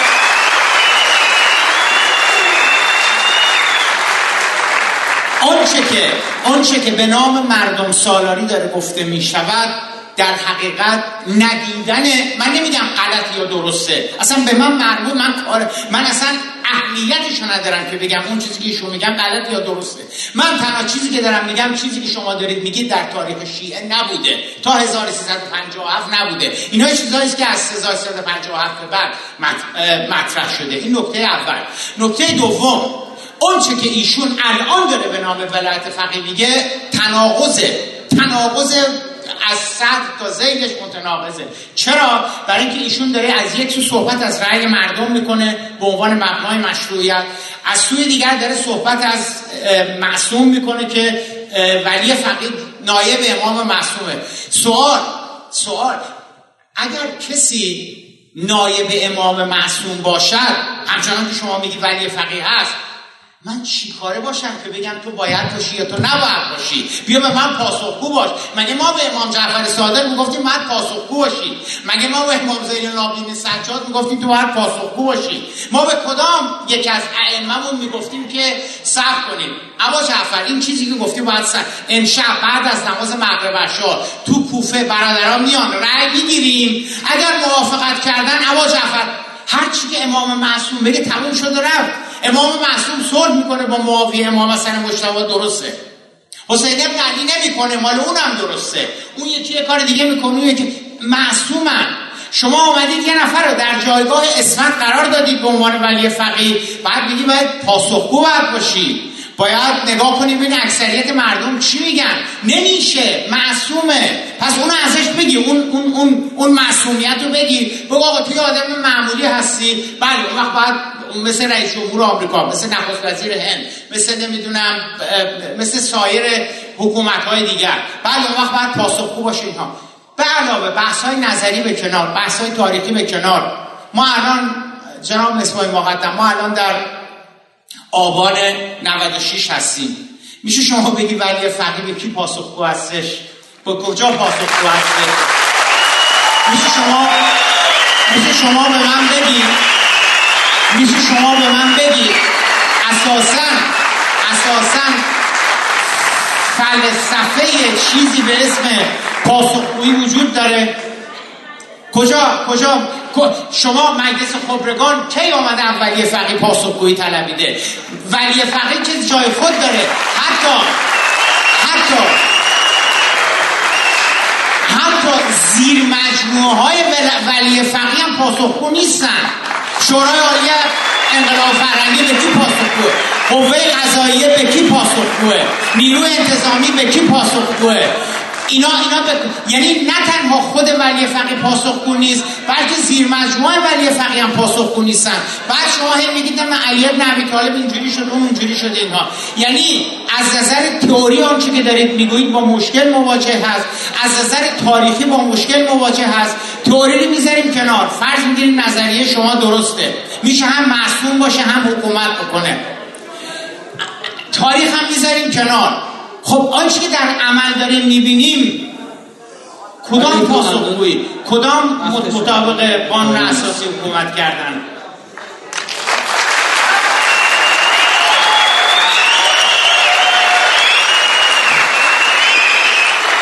دوستان قرار بودش که این دور دور آخر مناظره باشه ولی به خاطر اینکه دیگه بحث ادامه پیدا کرده ما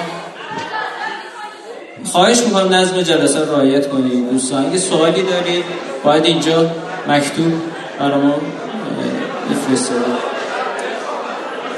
توی دور آخر هر کدوم از عزیزان 6 دقیقه وقت دارن که نظرشون رو جمع بندی کنن و دیگه وقت اضافه ای به عزیزان داده نمیشه و ما میریم سراغ پرسش و پاسخ که به اون قسمت هم وقتی اختصاص داده بشه.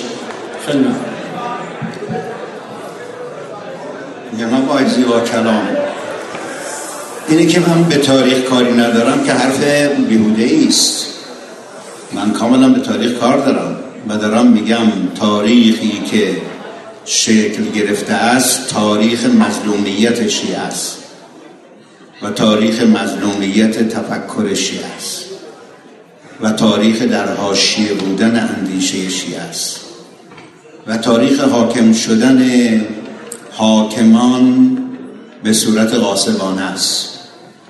اینی که قدرت های دوران پادشاهی به قول شما پس از صفویه در مقدسترین اماکن دفن شده این در عصر قدرتشون بوده که دفن شدن این چه حرفیه؟ آیا نفس این که اونها کنار زری امیر المؤمنین هستن. یعنی اونها کنار امیر المؤمنین هم. اونا کنار مرقد متحر امام حسین علیه السلام هستن. یعنی راه امام حسین رفتن. بدن ناصر الدین شاه دیکتاتور پنجاه ساله قاجار رو بردن کنار مرقد سید الکریم دفن کرده اند. تمام شد مشروعیت پیدا کرد. شما این رو مشروعیت بدونید؟ شما تو دانشگاه دارید درس می‌دید؟ شما تو دانشگاه دارید سخنرانی می‌کنید؟ این یک نگاه علمیه که یک کسی رو یک جای دفن کردن پس مشروع است. این چه منطق علمیه؟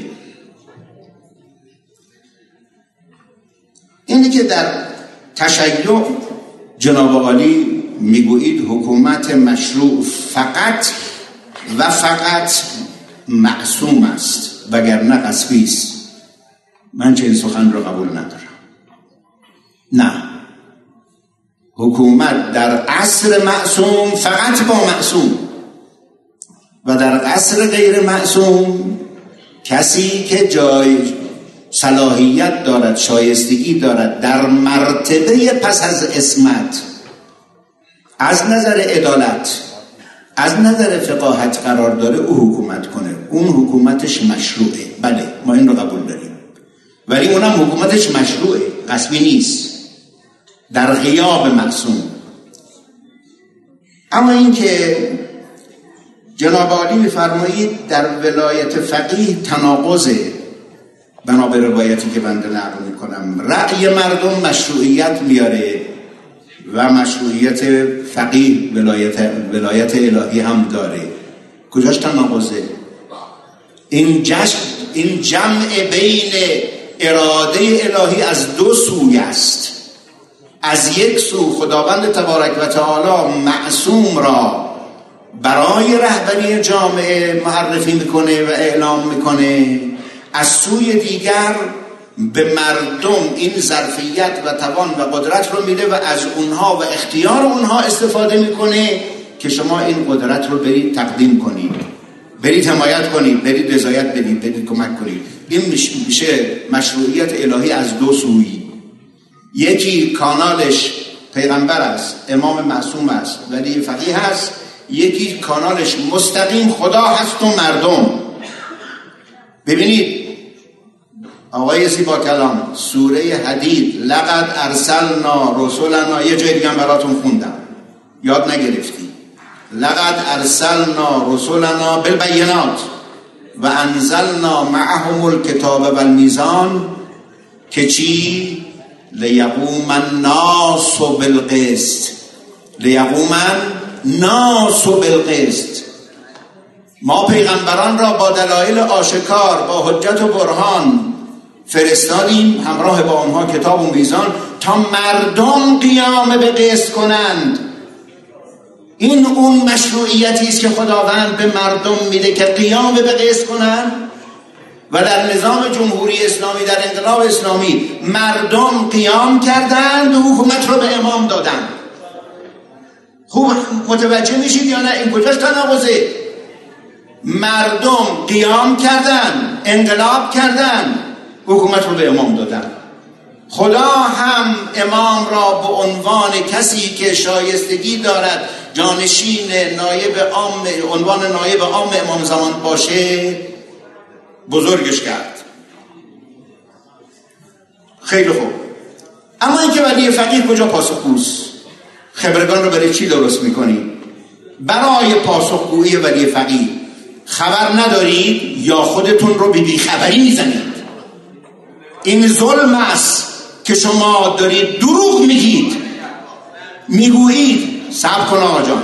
می‌گویید که ولی فقیه نه خودش پاسخگوست نه زیر مجموعه هاش در خبرگان یک کمسون وجود داره.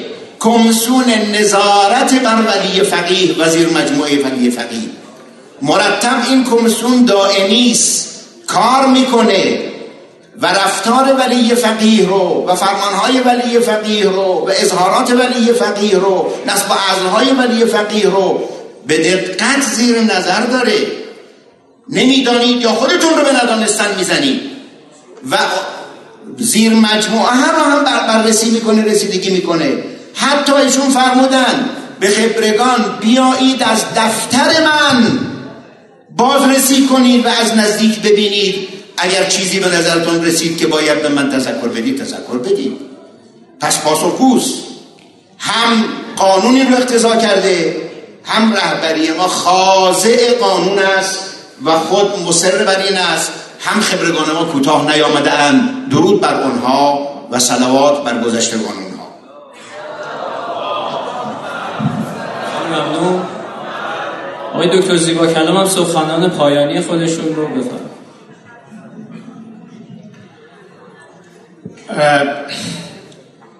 اینکه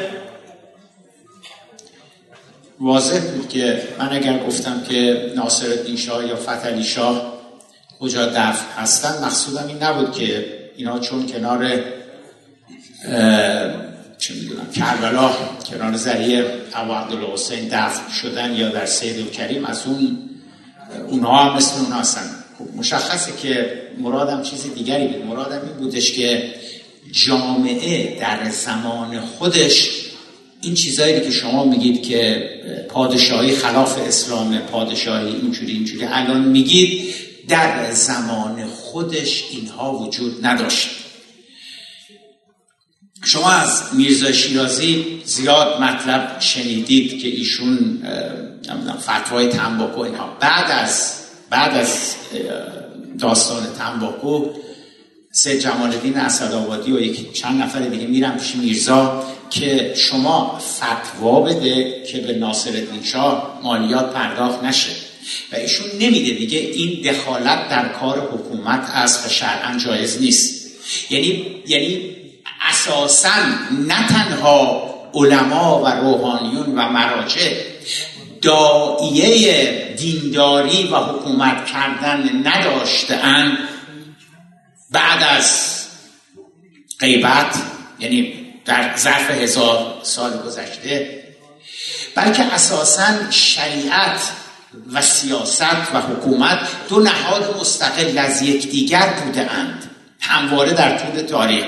بعضا روابطشون با همدیگه خوب بوده بعضا هم خیلی روابطشون با همدیگه خوب نبوده. اینکه اینکه علما و روحانیون و مراجع اساسا در سیاست دخالت نمی کردن اینم بخشی از تاریخ ما است و حکومت دست حکومت کننده ها بوده است. اینم شما باز دارید یه جورایی بنده از شما می‌پرسم که مرحوم عاشق عبدالکریم حائری مؤسس مدرسه فیضی قوم چقدر در حکومت دخالت کرد؟ آستوال حسن اصفهانی چقدر در حکومت دخالت کرد؟ مرحوم آیت الله روزما بروجردی چقدر در حکومت دخالت کرد؟ مرحوم آقای گلپایگانی چقدر در حکومت دخالت کرد؟ مرحوم حکیم چقدر در حکومت دخالت کرد؟ شما فقط یک جمله بلدید بگید شرایطش نبود. نه تفکر این که عالم دین باید مملکت رو اداره بکنه این تفکر وجود نداشت. این تفکر تفکری هستش که از سال 57 متولد شده و با عقبه تاریخی ما نمی‌خونه.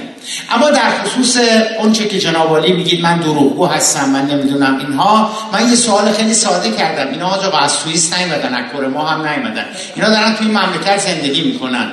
من رو اون می‌کنم شما ازشون بپرس. یه بار دیگر که ولی فقیه به کی پاسخگوه شما میگی هیئتی وجود دارد کمیسیونی وجود دارد کمیته وجود دارد. شبانه روز دارد مانیتور می‌کنه که ولی فقیه چی گفتن چی نوشتن اینها میشه سر سوزنی از نتیجه عملیش هم به ما بگین. چه در مورد خود ولی فقیه چه در مورد زیر ولی فقیه. اما در خصوص پاسخگویی و پاسخگو بودن. دو تا من مثال براتون می‌زنم که باب کدام سبت داریم میریم در زمان مرحوم امام در مجلس دوم به دلیل اختلافاتی که بین آقای میرحسین موسوی و مقام معظم رهبری که اون موقع رئیس جمهور بودن وجود داشت مقام معظم رهبری که اون موقع رئیس جمهور بودن رضایت نداشتن. آقای میرحسین موسوی مجددا نخست وزیر باشند. مجلس دوم بود و ایشون مایل بودن که فرد دیگری بشه نخست وزیر. اختلاف به وجود آمد بحث به وجود آمد. یه عده موافق نظر مقام معظم رهبری بودن یه عده نبودن و رفتن خدمت امام. امام گفتن که با توجه به اینکه الان جنگ هست و شرایط اینجوری هست ما اگه بریم نخست وزیر عوض بکنیم حالا میگن بین اینا اختلاف افتاده و اینها. و گفتن که نه میروس آقای مهندس به, به, ایشون مهندس می‌گفتن. گفتن آقای مهندس بمانن 90 خورده نفر رأی مخالف دادن. چرا مسوای مقدم؟ اگه این داستان الان اتفاق بیفته شما چه بلایی سر اون 90 خورده نفر که خلاف تمایل رهبری رأی دادن تو مجلس خواهید آورد؟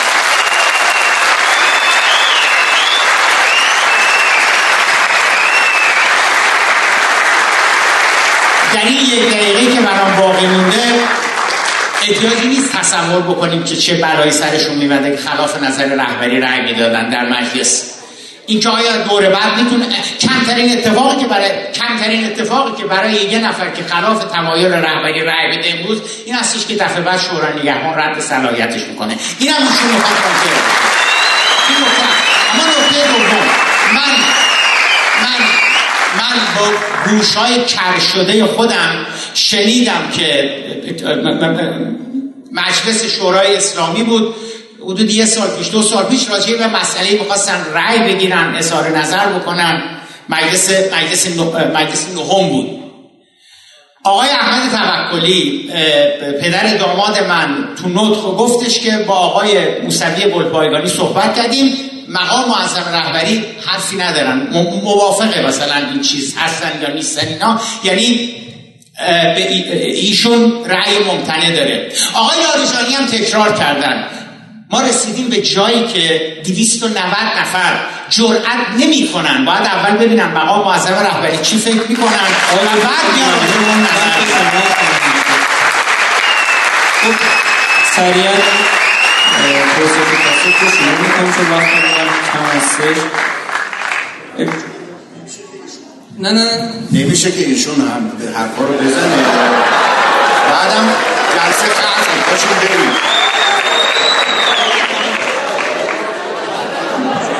من دو تا کلمه صبر کن آقا نمیشه.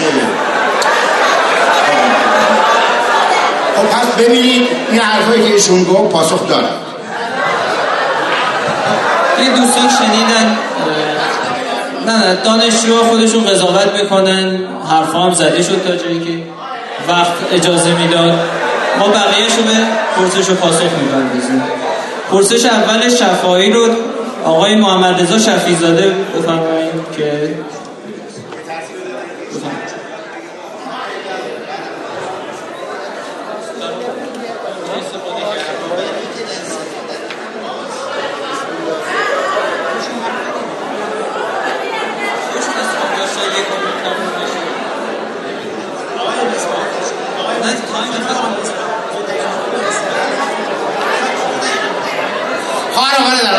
شدش که دو دقیقه حاج آقا صحبت بکنم که پاسخ نه من من وقتی دیگه نمی‌خواهم و هر چیشون گفتن به هر حال گفتن. مشکلی نیستش.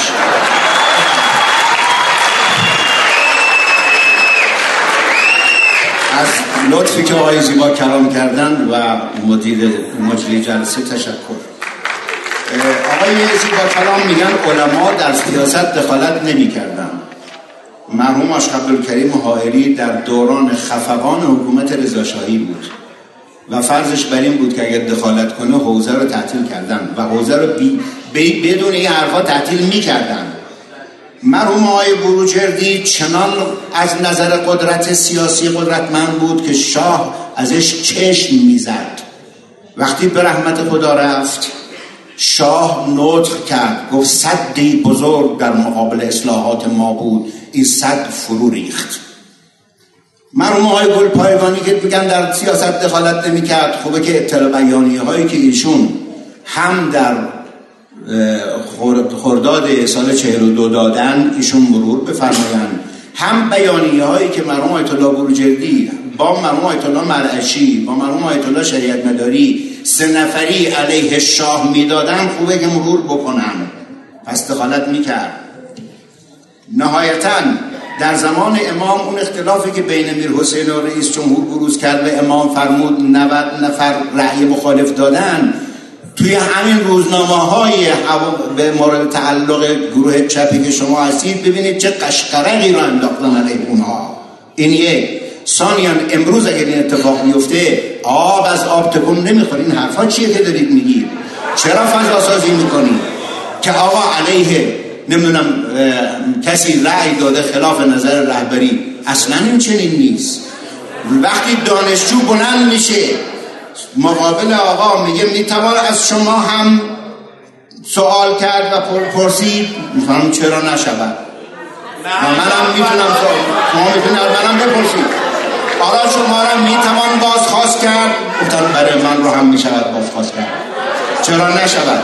ببینید انصاف بدید آقای زیبا کلام. و عزیزانی که احیانا احساساتی شدن و انصاف بدید رهبری کاملا خاضع. و اونی که داریم میگیم اینا شورای نگهبان بازتاب داده ببخشید مجموعه تشخیص خبرگان بازتاب داده اند که مرتب دارن این کار رو می‌کنن و گزارش کردن و اینکه انعکاسش چیه؟ خب وقتی تخلف ندیدن نمی‌گوین وقتی هم که تخلف ببینن وقتی هم که تخلف ببینن می‌گوین وسط تشکر می‌کنم از آقای حسین زلغن برای سوال دوم شفایی آماده باشند آقای شفیزاد بفرمایید. فقط مشخص کنید اگه سوال مختص کدوم از عزیزان هستش اینا هم بفرمایید. جناب آقای مصباحی مقدم در عرضشون به تاریخ اسلام مراجعه کردن. ما غیر از زمانی که معتقد هستیم معصومین در حاکمیت بودن چه در زمان بنی امیه چه در زمان بنی عباس چه اسماعیلیان چه فاطمیون مصر و غیره و غیره چه حتی شیعیان علوی تماما دیکتاتوری مذهبی رو شاهد بودیم.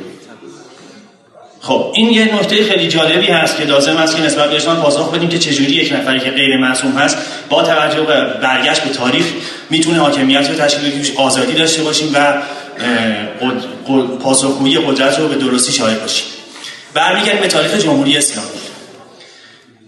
در جمهوری اسلامی هیچ جایی و هیچ وقتی هیچ حزبی و هیچ دسته سیاسی که مخالف ولی فقیه بوده نتونسته آزادی بیان و فعالیت سیاسی داشته باشه. حتی اگر حتی اگر که این دسته این حزب یا این گروه نمونهش جبهه ملی ایران نهضت آزادی ایران شورای فعالان ملی مذهبی و غیره که تماما و همگی در کنار همین جناه روحانیت در انقلاب 57 دست داشتن و در کنار یکدیگر بودن. خیلی شایسته بود و خیلی بهتر بود که امروز همین اپوزیسیون به جای آقای زیبا کلام اینجا میشستن و حرف دل اونها رو میشنیدیم. و همین برنامه امروز مستاقی است که, قد... که پاسخگوی قدرت در نظام جمهوری اسلامی فقط ترس است.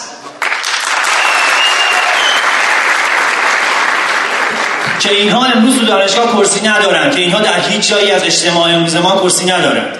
سوال بعدی من این هست که پاسخگویی قدرت در نظام جمهوری اسلامی نسبت به مستضعفین جامعه مستضعف یعنی کسی که ضعیف نگه داشته شده یعنی اخشار آسیب پذیر جامعه یعنی کودکان کار زنان سرپرست خانوار یعنی معتادان جامعه. نسبت به اینها چیز که روز به روز به تعداد اینها در حال افزایش است اون هم در نظامی که معتقد هست من بهترین هستم. من بهترین ها رو می‌خوام براتون بیارم. من نظام اسلامی خدا نشنام و عدل علی و ایمان است سوال من همینجا به اتمام می‌رسه. خیلی ممنونم از شما. مشخص نمی‌کنه پرسید گفتم خب. این که در طول تاریخ دیکتاتوری مذهبی رو شاهد بوده ایم اونها بر اساس عنوان مذهب حکومت نمی کردن دیکتاتوری بوده دیکتاتوری مذهبی یعنی این یه واژه اختراعی شماست. و اینی که در جمهوری اسلامی هیچ کس هیچگاه مخالف ولی فقیه نتونسته آزادانه فعالیت کنه. به نظرم یکی از علائمش همین مناظره است. نه تنها مخالف ولی فقیه که مخالف ذات و اساس ولایت فقیه. داره آزادانه سخنرانی می‌کنه مناظره می‌کنه حرف می‌زنه. خود این که آقای زیبا کلام اساس نظام جمهوری اسلامی اساس ولایت فقیه رو زیر سوال می‌بره که ما می‌کنم شاهد است و مرتبم توی دانشگاه ها که زیر نظر قدرت و حاکمیت حضور دارن اما پاسخگوی قدرت در مورد اخشار آسیب پذیر جامعه معتادان کودکان کار اینها حوزه اجرا است و در اختیار دولت و مجلس رو برای چی دارید؟ اگر مجلس نمی‌تواند سوال بکند از رئیس جمهور به خودش جرأت نمیده سوال بکنه و پاسخگویی دولت رو نداره در مورد همین مسائل در مورد همین ضعفا در مورد همین ها به نظرم میاد. همین کودکان کار زمان فاقد سرپرست دولت تو این چل ساله نمی‌توانست مشکلات اینها رو حل بکنه با داشتن منابع نفت. به نظرم میاد این کمکاری نمایندگانی است که به عنوان پاسخگو کردن قدرت شما مجلس فرستاد خیلی ممنون. آقای محمد حسین فروزنده آماده باشن برای سوال بعدی و آقای حسین زلغت بفرمایید. سوالشون بسم الله الرحمن الرحیم. روی صحبتم با آقای دکتر زیبا کلامه که دستی بر سیاست دارن. ماشاءالله سیاست مندارا توی مملکت خوب بلدن با کلمات بازی کنن. می‌خوام نمونه ای از جنس پاسخ طلبی یا پاسخ خواهی از این نظام رو یادآوری کنم براشون که جنس پاسخ خواستن از نظامی که میگن چه نهاد رهبریش چه قوه قضاییش چه مراجع, یا زیر, زیر صلاح زیر نظر رهبری پاسخگو نیستن. یه نمونهشو آی دکتر اگه یادتون باشه تو سفر تبلیغاتیتون برای آقای دکتر حسن روحانی سال 92 در استان اردبیل در شهرستان اردبیل بنده تو اون جلسه حضور داشتم. سالن همایش دانش... دانشگاه سما شما اونجا جمله گفتید که حضار براتون کف زدن. پاسخ طلبی خواستید از نظام شفافیت خواستید از نظام که گفتید از سال 88 از انتخابات سال 88 تا به امروز به من اثبات نشده که در انتخابات 88 تقلب نشده است آی دکتر می‌خواستم بدونم آیا شما از یک اصل ساده قانون اساسی که میگه اصل بر براعت است خبر ندارید؟ کسی که میاد ادعایی می‌کنه دوستان سند رو می‌کنه سند رو می‌کنه از مراجع از مراجع مربوطه اقدام می‌کنه که آقا ادعای من برای این است که در انتخابات تقلب شده و اونو به اثبات میرسونه. و نظام و, و نظام و نظام خب شما احترام قائل باشید برای سخنرانی من. و نظام مجبور به این نیستش که بیاد ثابت بکنه که انتخابات تقلب وقت شما تمام خواهش خواهش اگه سوالی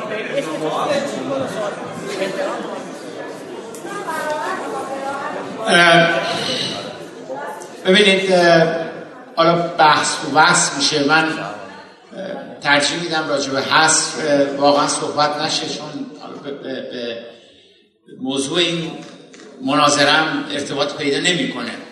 اما اونچه که من در مورد حصر می‌توانم بگویم آن است که حصر نه اسلامیه نه اخلاقیه نه قانونیه و نه انسانی. یعنی هیچ کدوم اگر اگر نظام حکومت سندی مدرکی داشتن که اینا با آمریکایی ها تبانی کردن اینا با سفارت انگلیس تبانی کردن. تا الان این اسناد و مدارک رو مثل اعلامیه تو در دیوار شهر اینا رو تا به امروز چسبانده بودن. نفس این که اینا رو نمی‌تونن محاکمه بکنن دقیقا نشون میده که هیچ چیزی علیه اینها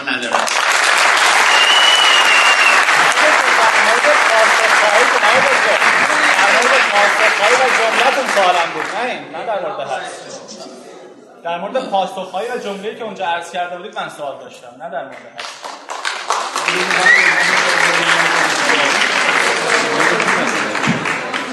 آقای حمید رضا کامیافر به عنوان آخرین سوال کننده آماده بشن و آقای محمد حسین فروزنده بفرم نه نه نه شما نه. آقای فروزنده حمید رضا کامیافر نه نفر بعدی.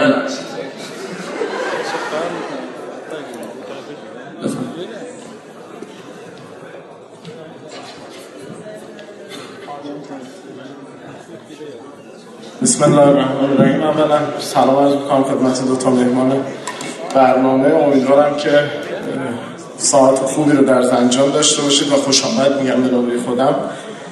سوالی که داشتم از آقای زیبا کلام هست این که اولا خواهش می‌کنم مبنای بحثی که مطرح می‌کنید رو مشخص بکنید. بالاخره مبناتون فلسفه و تئوری های غربی یا اسلامی؟ اگر غربی که اصلا موضوع صحبت بنده نیست چون اعتقاد دارم که ایدئولوژی اسلام ایدئولوژی برتر هست و برای حکومت باید به این ایدئولوژی مراجعه کرد.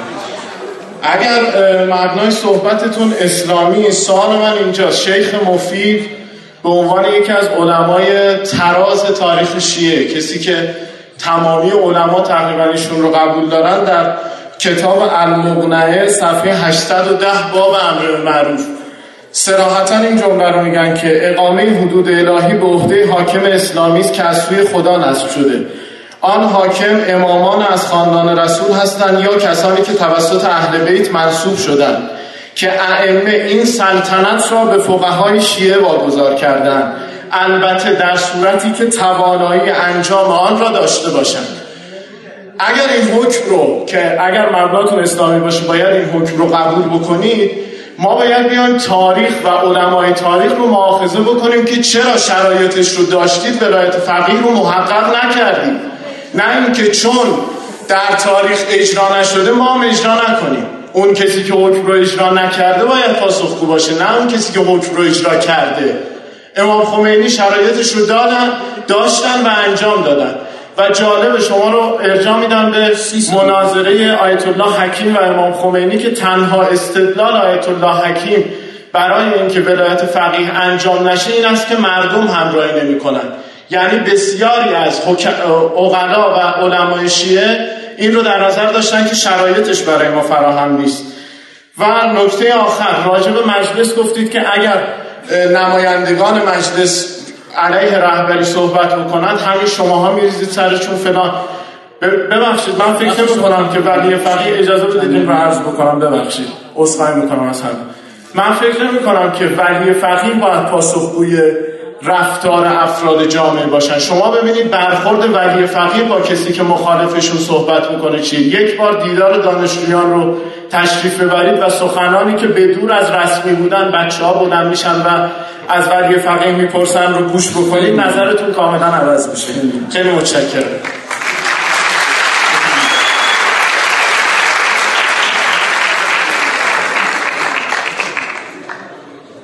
دوستان اون چی رو من گفتم من عرض کردم من نه شریعت شناسم نه غرب شناسم. نه من فقط یک نگاهی به تاریخ کردم که اساسا نگاه به حکومت و اینکه حکومت باید باشه نباید باشه فقها باید حکومت بکنن نباید بکنن اینا.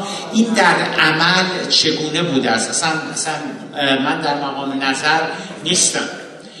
صفویه دویست سال حکومت کردن دو قرن حکومت کردن. یک بار مسئله این که فقها باید حکومت بکنن ولی فقیه باید حکومت بکنه مطرح نشد. و من وقتی به تاریخ صفویه رو بررسی می‌کنم می‌بینم اصلا و ابدا فقها و علما و در زمان صفویه اینجوری نبوده که قدرت نداشته باشن. چرا؟ اتفاقا قدرت داشتن. علامه مجلسی با دستان مبارک خودش تاج رو می‌ذاره رو سر شاه سلطان حسین. کم قدرت اینجوری نبوده که مثلا بی قدرت بوده باشن ولی فکر اینکه ما باید حکومت بکنیم مطرح نشده. برخلاف آموزش پرورش جمهوری اسلامی و مطالبی که تو تلویزیون میگن که پادشاهان قاجار همه فاسد بودن و خراب بودن اینا اصلا و ابدا این گونه نبوده و اتفاقا خیلیاشون بسیار انسانهای متدین پرهیزکار بودن و قایت احترام و حرمت رو برای علما قائل بودن. یعنی شما از فتنیشا کسی رو پیدا نمی کنید که بیشتر از فتنیشا با به مردم عاشق مرتضی انصاری احترام گذاشته باشه. و برای میرزای قومی احترام قائل شده بوده باشه. اون وقت یک بار این آقایون این مراجع نگفتن که ما باید حکومت می‌کنیم الان اگه من بگم که بچه اینا نگفتن ما باید حکومت بکنیم ولی فقیه باید حکومت بکن شما میگی شرایطش نبود. من دیگه نمی‌دونم شرایط چجوری باید. در دوران مشروطه اون دعوای عظیم بین مرحوم عاشق فضل نوری و مشروطه خواه به وجود میاد. شما این دعوا رو بخونید. این دعوا دیگه ثبت شده. لوایح عاشق فضل نوری وقتی میره متحسن میشه اعتراض می‌کنه به حکومت مشروطه در حضرت عبدالرحیم. اینا هستش. اینا به صورت کتاب در آمده و ببینید آیا یک بار تو اون دعوا گفته میشه که باید فقها حکومت بکنن باید علما حکومت بکنن. حکومت باید دست ما باشه. تا برسیم به امروزه و حضرت آیت الله سیستانی و غیره. آقای حمید رضا کامیافر بفرما سوالشون بپرسن. آقای محمد جلقی هم آماده باشه.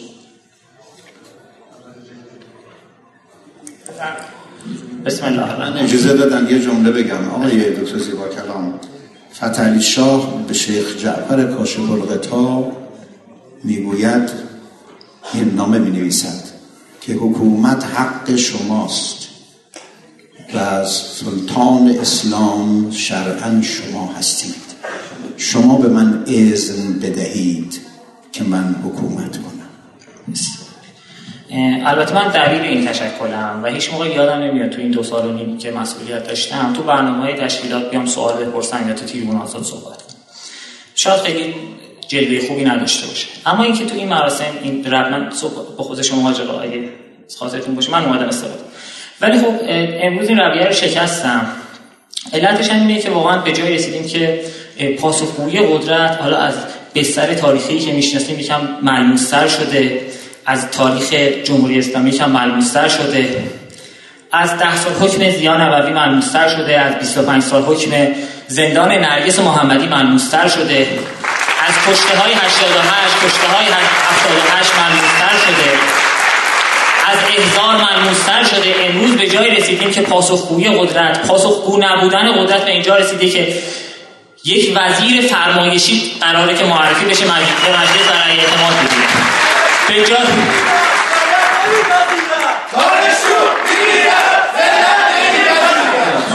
به جای رسیدیم که به جای رسیدیم که ده گزینه مطرح شده ده گزینه مطرح شده به گواهی خود نماینده مجلس و بیت رهبری اون رد کرده. یعنی بیت رهبری داره میگه شما غلط کردید به اون به اون گروهی رای بدید که فرجی دانا نماد دانشگاهیاشون بود. من می‌خوام که باشه.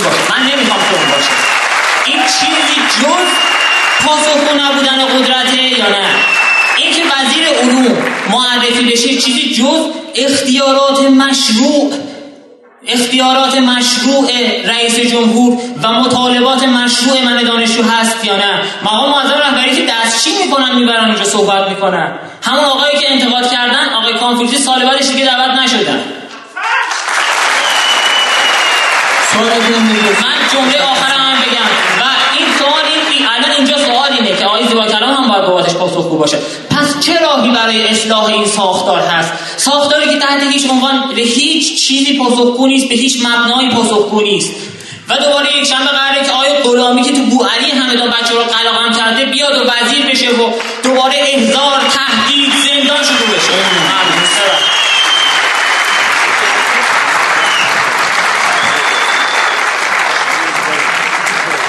خب آقای غلامی رو آقای رئیس جمهور معرفی کرده مجلس یا مجلس رای میده یا مجلس رای نمیده. اما نباید بابت این مسئله یک مسئله نادرست دیگری مطرح بشه. این سخن که رهبری باید موافقت کنه با وزیر علوم حرفی است که هیچ مبنای قانونی نداره و حضرت آقا هم بناش بر این نیست که از قانون عدول کنه. رئیس جمهور من نمی‌دونم. اگر مشورت کرده و نظر نظر خواسته اون مسئله دیگری است. ببینید نسبت به وزیر اطلاعات رئیس جمهور مکلفه که از رهبری نظر بخواد. نسبت به وزیر ارز خدمت شما کشور و وزیر دفاع این سه وزارت خونه است. اینم قانون گفته و غیر از این سه مورد هیچ تکلیفی نه برای رهبری هست نظر بده نه برای رئیس جمهور که از آنها نظر بخواد. به نظرم میاد این حرفا حرفای بی اساس و بی ریشه است که داره زده میشه. آقای محمد جنده از ایشون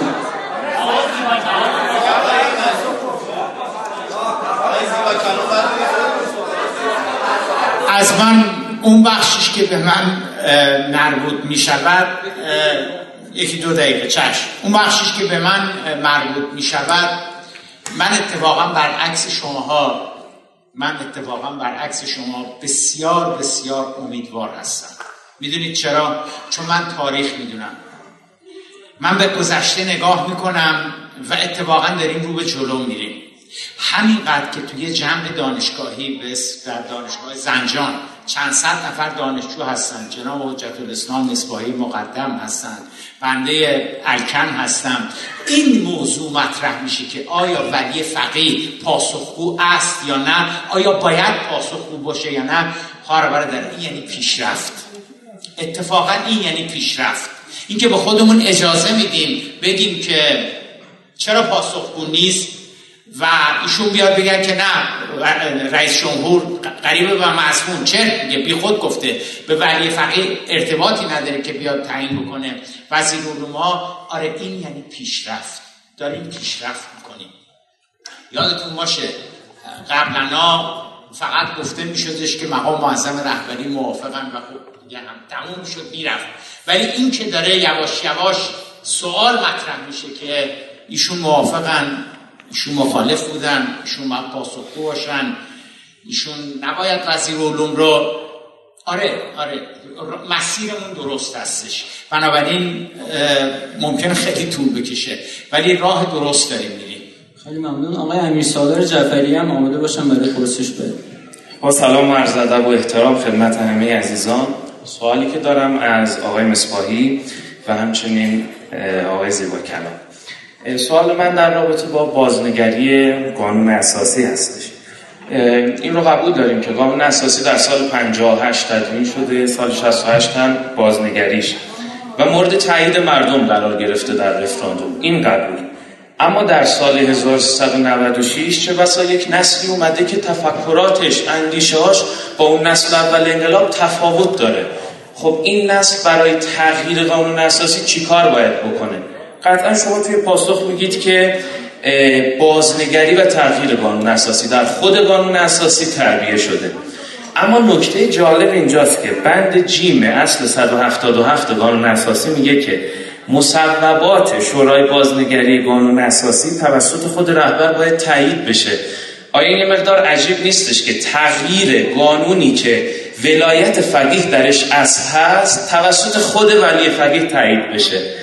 یک دور رو اینجا می‌بینیم. این چطور قابل توجیه هستش؟ و در این قانون در این اصل هم اومده که محتوای اصول مربوط به اسلامی بودن نظام و ولایت امت و امامت امت در قانون تغییر ناپذیره من این تغییر ناپذیری رو نمی‌فهمم. شاید نسل جدید نخواد این قانون باشه. نخواد که ولایت فقیه باشه در حکومت. نخواد که حکومت اسلامی باشه. چه کار باید بکنه؟ آیا باید آشوب بکنه؟ آیا باید بریزه توی خیابون ها خون بده؟ پاسخ شما چیه؟ خیلی ممنون.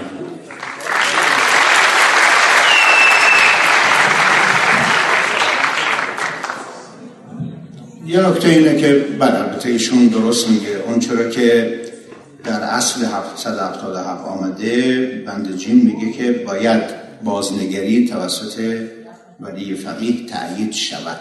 این دقیقا بابت استمرار مشروعیت نظام جمهوری اسلامی است. خب سوال دوم ایشون بلا فاصله اینه که این تغییر ناپذیری دو تا اصل هم هست که تغییر ناپذیره. یکی اصل به اصلاح ابتناع به شریعت قوانین یکی هم اصل ولایت فقیه. این دو تا اصل غیر قابل تغییر اعلام شده. من سوال می‌کنم. شما قانون اساسی کشورهای دیگر رو سراغ خبر ندارید که اصل تغییر ناپذیر درشون وجود داره؟ عنوان مثال دارم میگم تمام کشورها که مبتنی هستند بر دموکراسی مبتنی هستند بر آراء مردم یه اصل دارن که این نظام بر اساس آراء مردمه و این اصل غیر قابل تغییره. خب وقتی که این رو اعلام کرده هم غیر قابل تغییر اعلام کردن جهت اطلاعتون قانون اساسی فرانسه دویست سال از تغییر نکرده. بیش از دویست ساله. تغییر نکرده. عوض نشده. خب مگر چند نسل عوض نشده؟ و این مگر نسبت به کشورهای دیگر اتفاق نمیفته؟ البته همینی که ظرفیت تغییر رو به وجود آورده اند حکایت از این هست که اصل تغییر رو پذیرفتن منتها یک مبانی لایتغیری هم هست.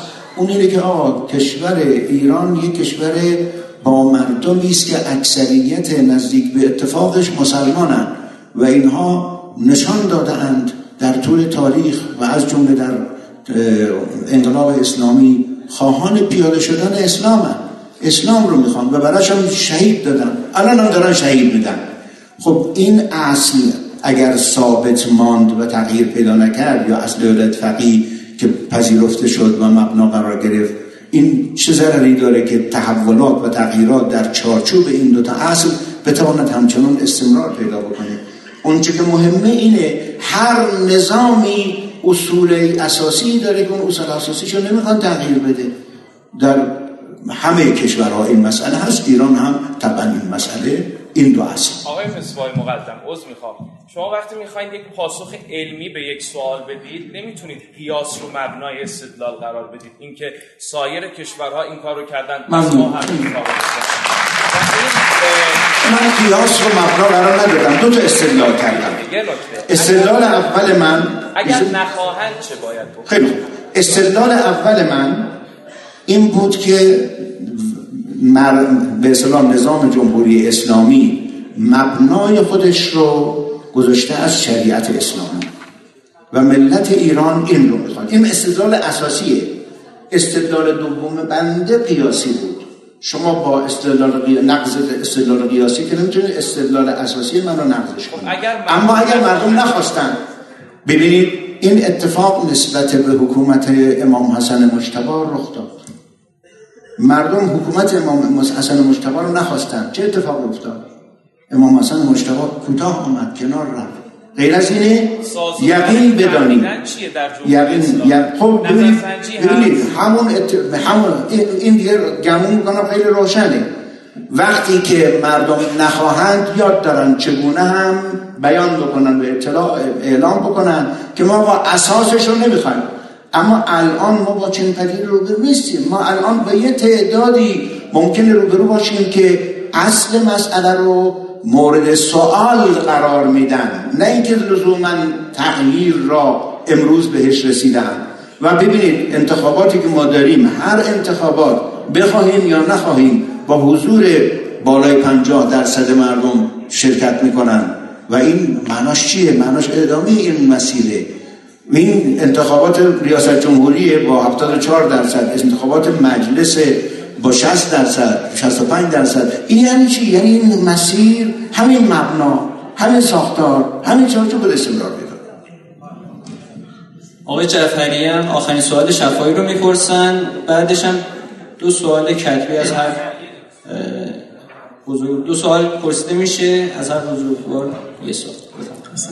ستایش و هم مخصوص پروردگار جهانیان است. این جمله را همگی بارها و بارها شنیدیم. فقه شیعه نیز اسمت و معصوم بودن را فقط به پیامبران و ائمه نسبت داده. یعنی هر شخصی در هر شرایطی و در هر تاریخی از اشتباه و خطا دور نیست. نقد او نقد او وارزد. به خصوص اینکه قدرتی برای حکومت بر مردم داشته باشد.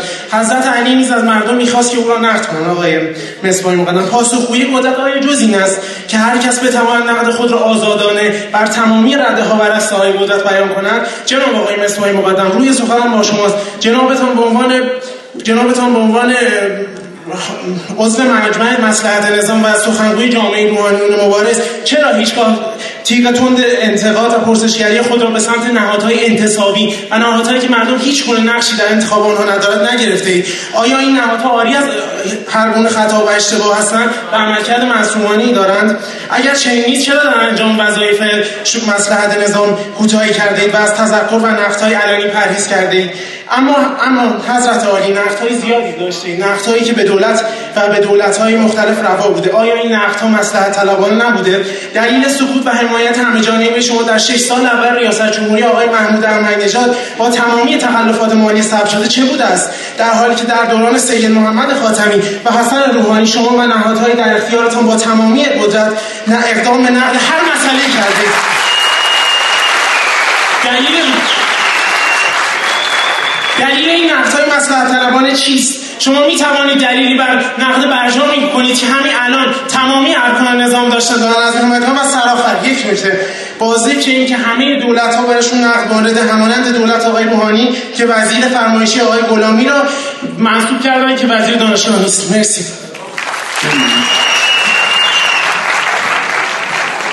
من از این دانشجو عزیز می‌خوام که برگرده و یه تحقیق بکنه سرچ بکنه.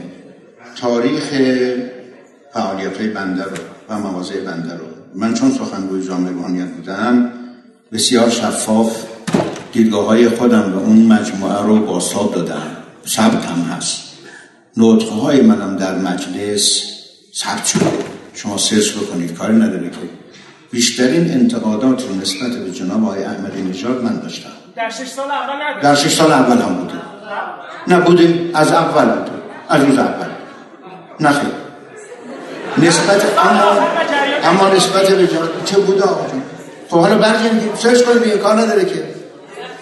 جناب آقای خاتمی که رئیس جمهور شد بنده قبل از اون توسط جناب آقای عارف که رئیس دانشگاه تهران بود به عنوان رئیس دانشکده الهیات دانشگاه تهران منصوب شدم. الان هم جناب آقای حسینی امروز اومدن سراغ من. از دانش آموختگان الهیات که اینجا دانشجو دوره کارشناسی ارشد هستن. تصدیق می‌کنم. آقا من با آقای خاتمی هیچ مسئله ای نداشتم. و با دولت آقای خاتمی هیچ مشکل نداشتم. و مجلس هفتم بودم. ما کمترین تنش رو مجلس هفتم با آقای خاتمی داشت بنابراین ما مسئله ای نداشتیم. و اما نسبت به برجام بنده که مخالف برجام نبودم. اصلا هیچگاه از من موضعی در مخالفت با برجام نشنیده ایم. از معلوم میشه این دوست عزیز ما بین مواضع من و مواضع دیگران میشه گفت که جابجا جا کرده. متشکرم. خیلی ممنون. از آقای زیبا کلام پرسیدن که من می‌خواستم از شما بپرسم اگه الان طبق گفته شما ولایت فقیه نداشتیم الان شما می‌تونستید در این مکان بشینید یا از ترس داعش فرار می‌کنید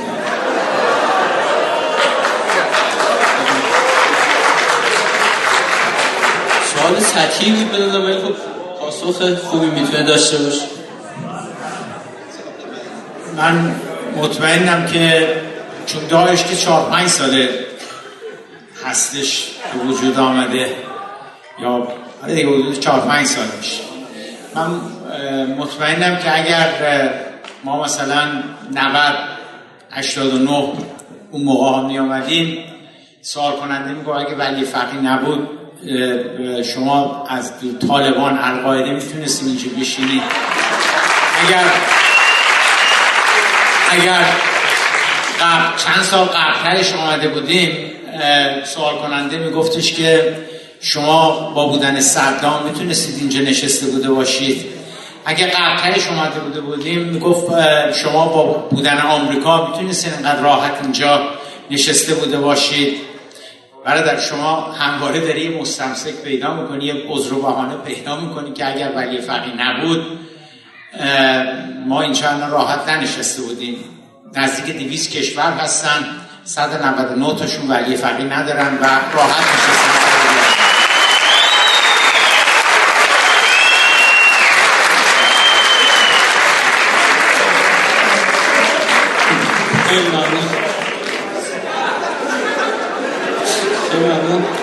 آخرین سوالم از آقای مصباحی می‌پرسم. آقای مصباحی فرمودید امام اساسش برای ایجاد نظام دقیقا رأی مردم.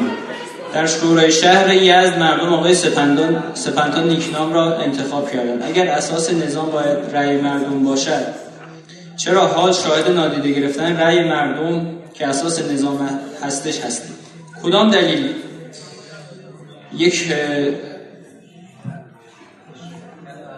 یک فرد خداپرست زرتشتی را از حضور در شورای شهر باز می‌دارد چگونه ادعای احترام به رأی مردم و دموکراسی دارید؟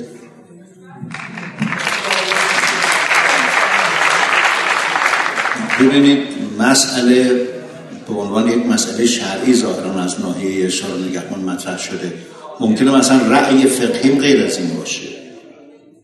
دقت می‌کنید خب ببینید سوال شد از سوی دیوان عدالت اداری که آقا از شورا نگهبان که یک چنین کسی می‌تواند در یک چنین جایگاهی باشد اونام پاسخ این سوال رو دادن و بر اساس اون این مسئله اتفاق افتاده. این بله؟ به هر حال ببینید من ممکنه رأی متفاوتی داشته باشم. ضرورت نداره بنده از یک چیزی دفاع بکنم که اون رأی رو ندارم. من ممکنه رأی متفاوتی داشته باشم. رأی فقهی متفاوتی. چون آقایانم رأی فقهی دادن. من ببینید این رو که اونی که دارن میگن نسبت به جایگاه حاکمیتی شورای شهری. من اصلا جایگاه شورای شهر رو موضوعا جایگاه حاکمیتی نمی‌دونم. جایگاه نمایندگی مردم برای خدمت می‌دونم یه مسئله دیگری است. یعنی موضوع رو نه حکم شرعی رو. حکم شرعی سر جاشه. حکم شرعی می‌گوید که غیر مسلمان نباید بر مسلمان مسلط باشد. آیون فهمشون اینه که جایگاه شورای شهر جایگاه تسلط بر مردم است. من ممکنه موضوعا این رو از این نظر از این موضوع شرعی متفاوت بدونم. من دفاع نه واقعا من همین دارم میگم مگه من غیر از این دارم میگم. بنده بنده جایگاه شورای شهر رو جایگاه حاکمیتی نمی‌دانم که اصلا این سوال مطرح بشه این موضوع مطرح بشه. خیلی ممنون تشکر می‌کنم از دو بزرگوار که دعوت ما رو پذیرفتن و همچنین از دانشجویانی که تحمل کردن و تا آخر این جلسه حضور داشتن خیلی ممنون متشکرم شما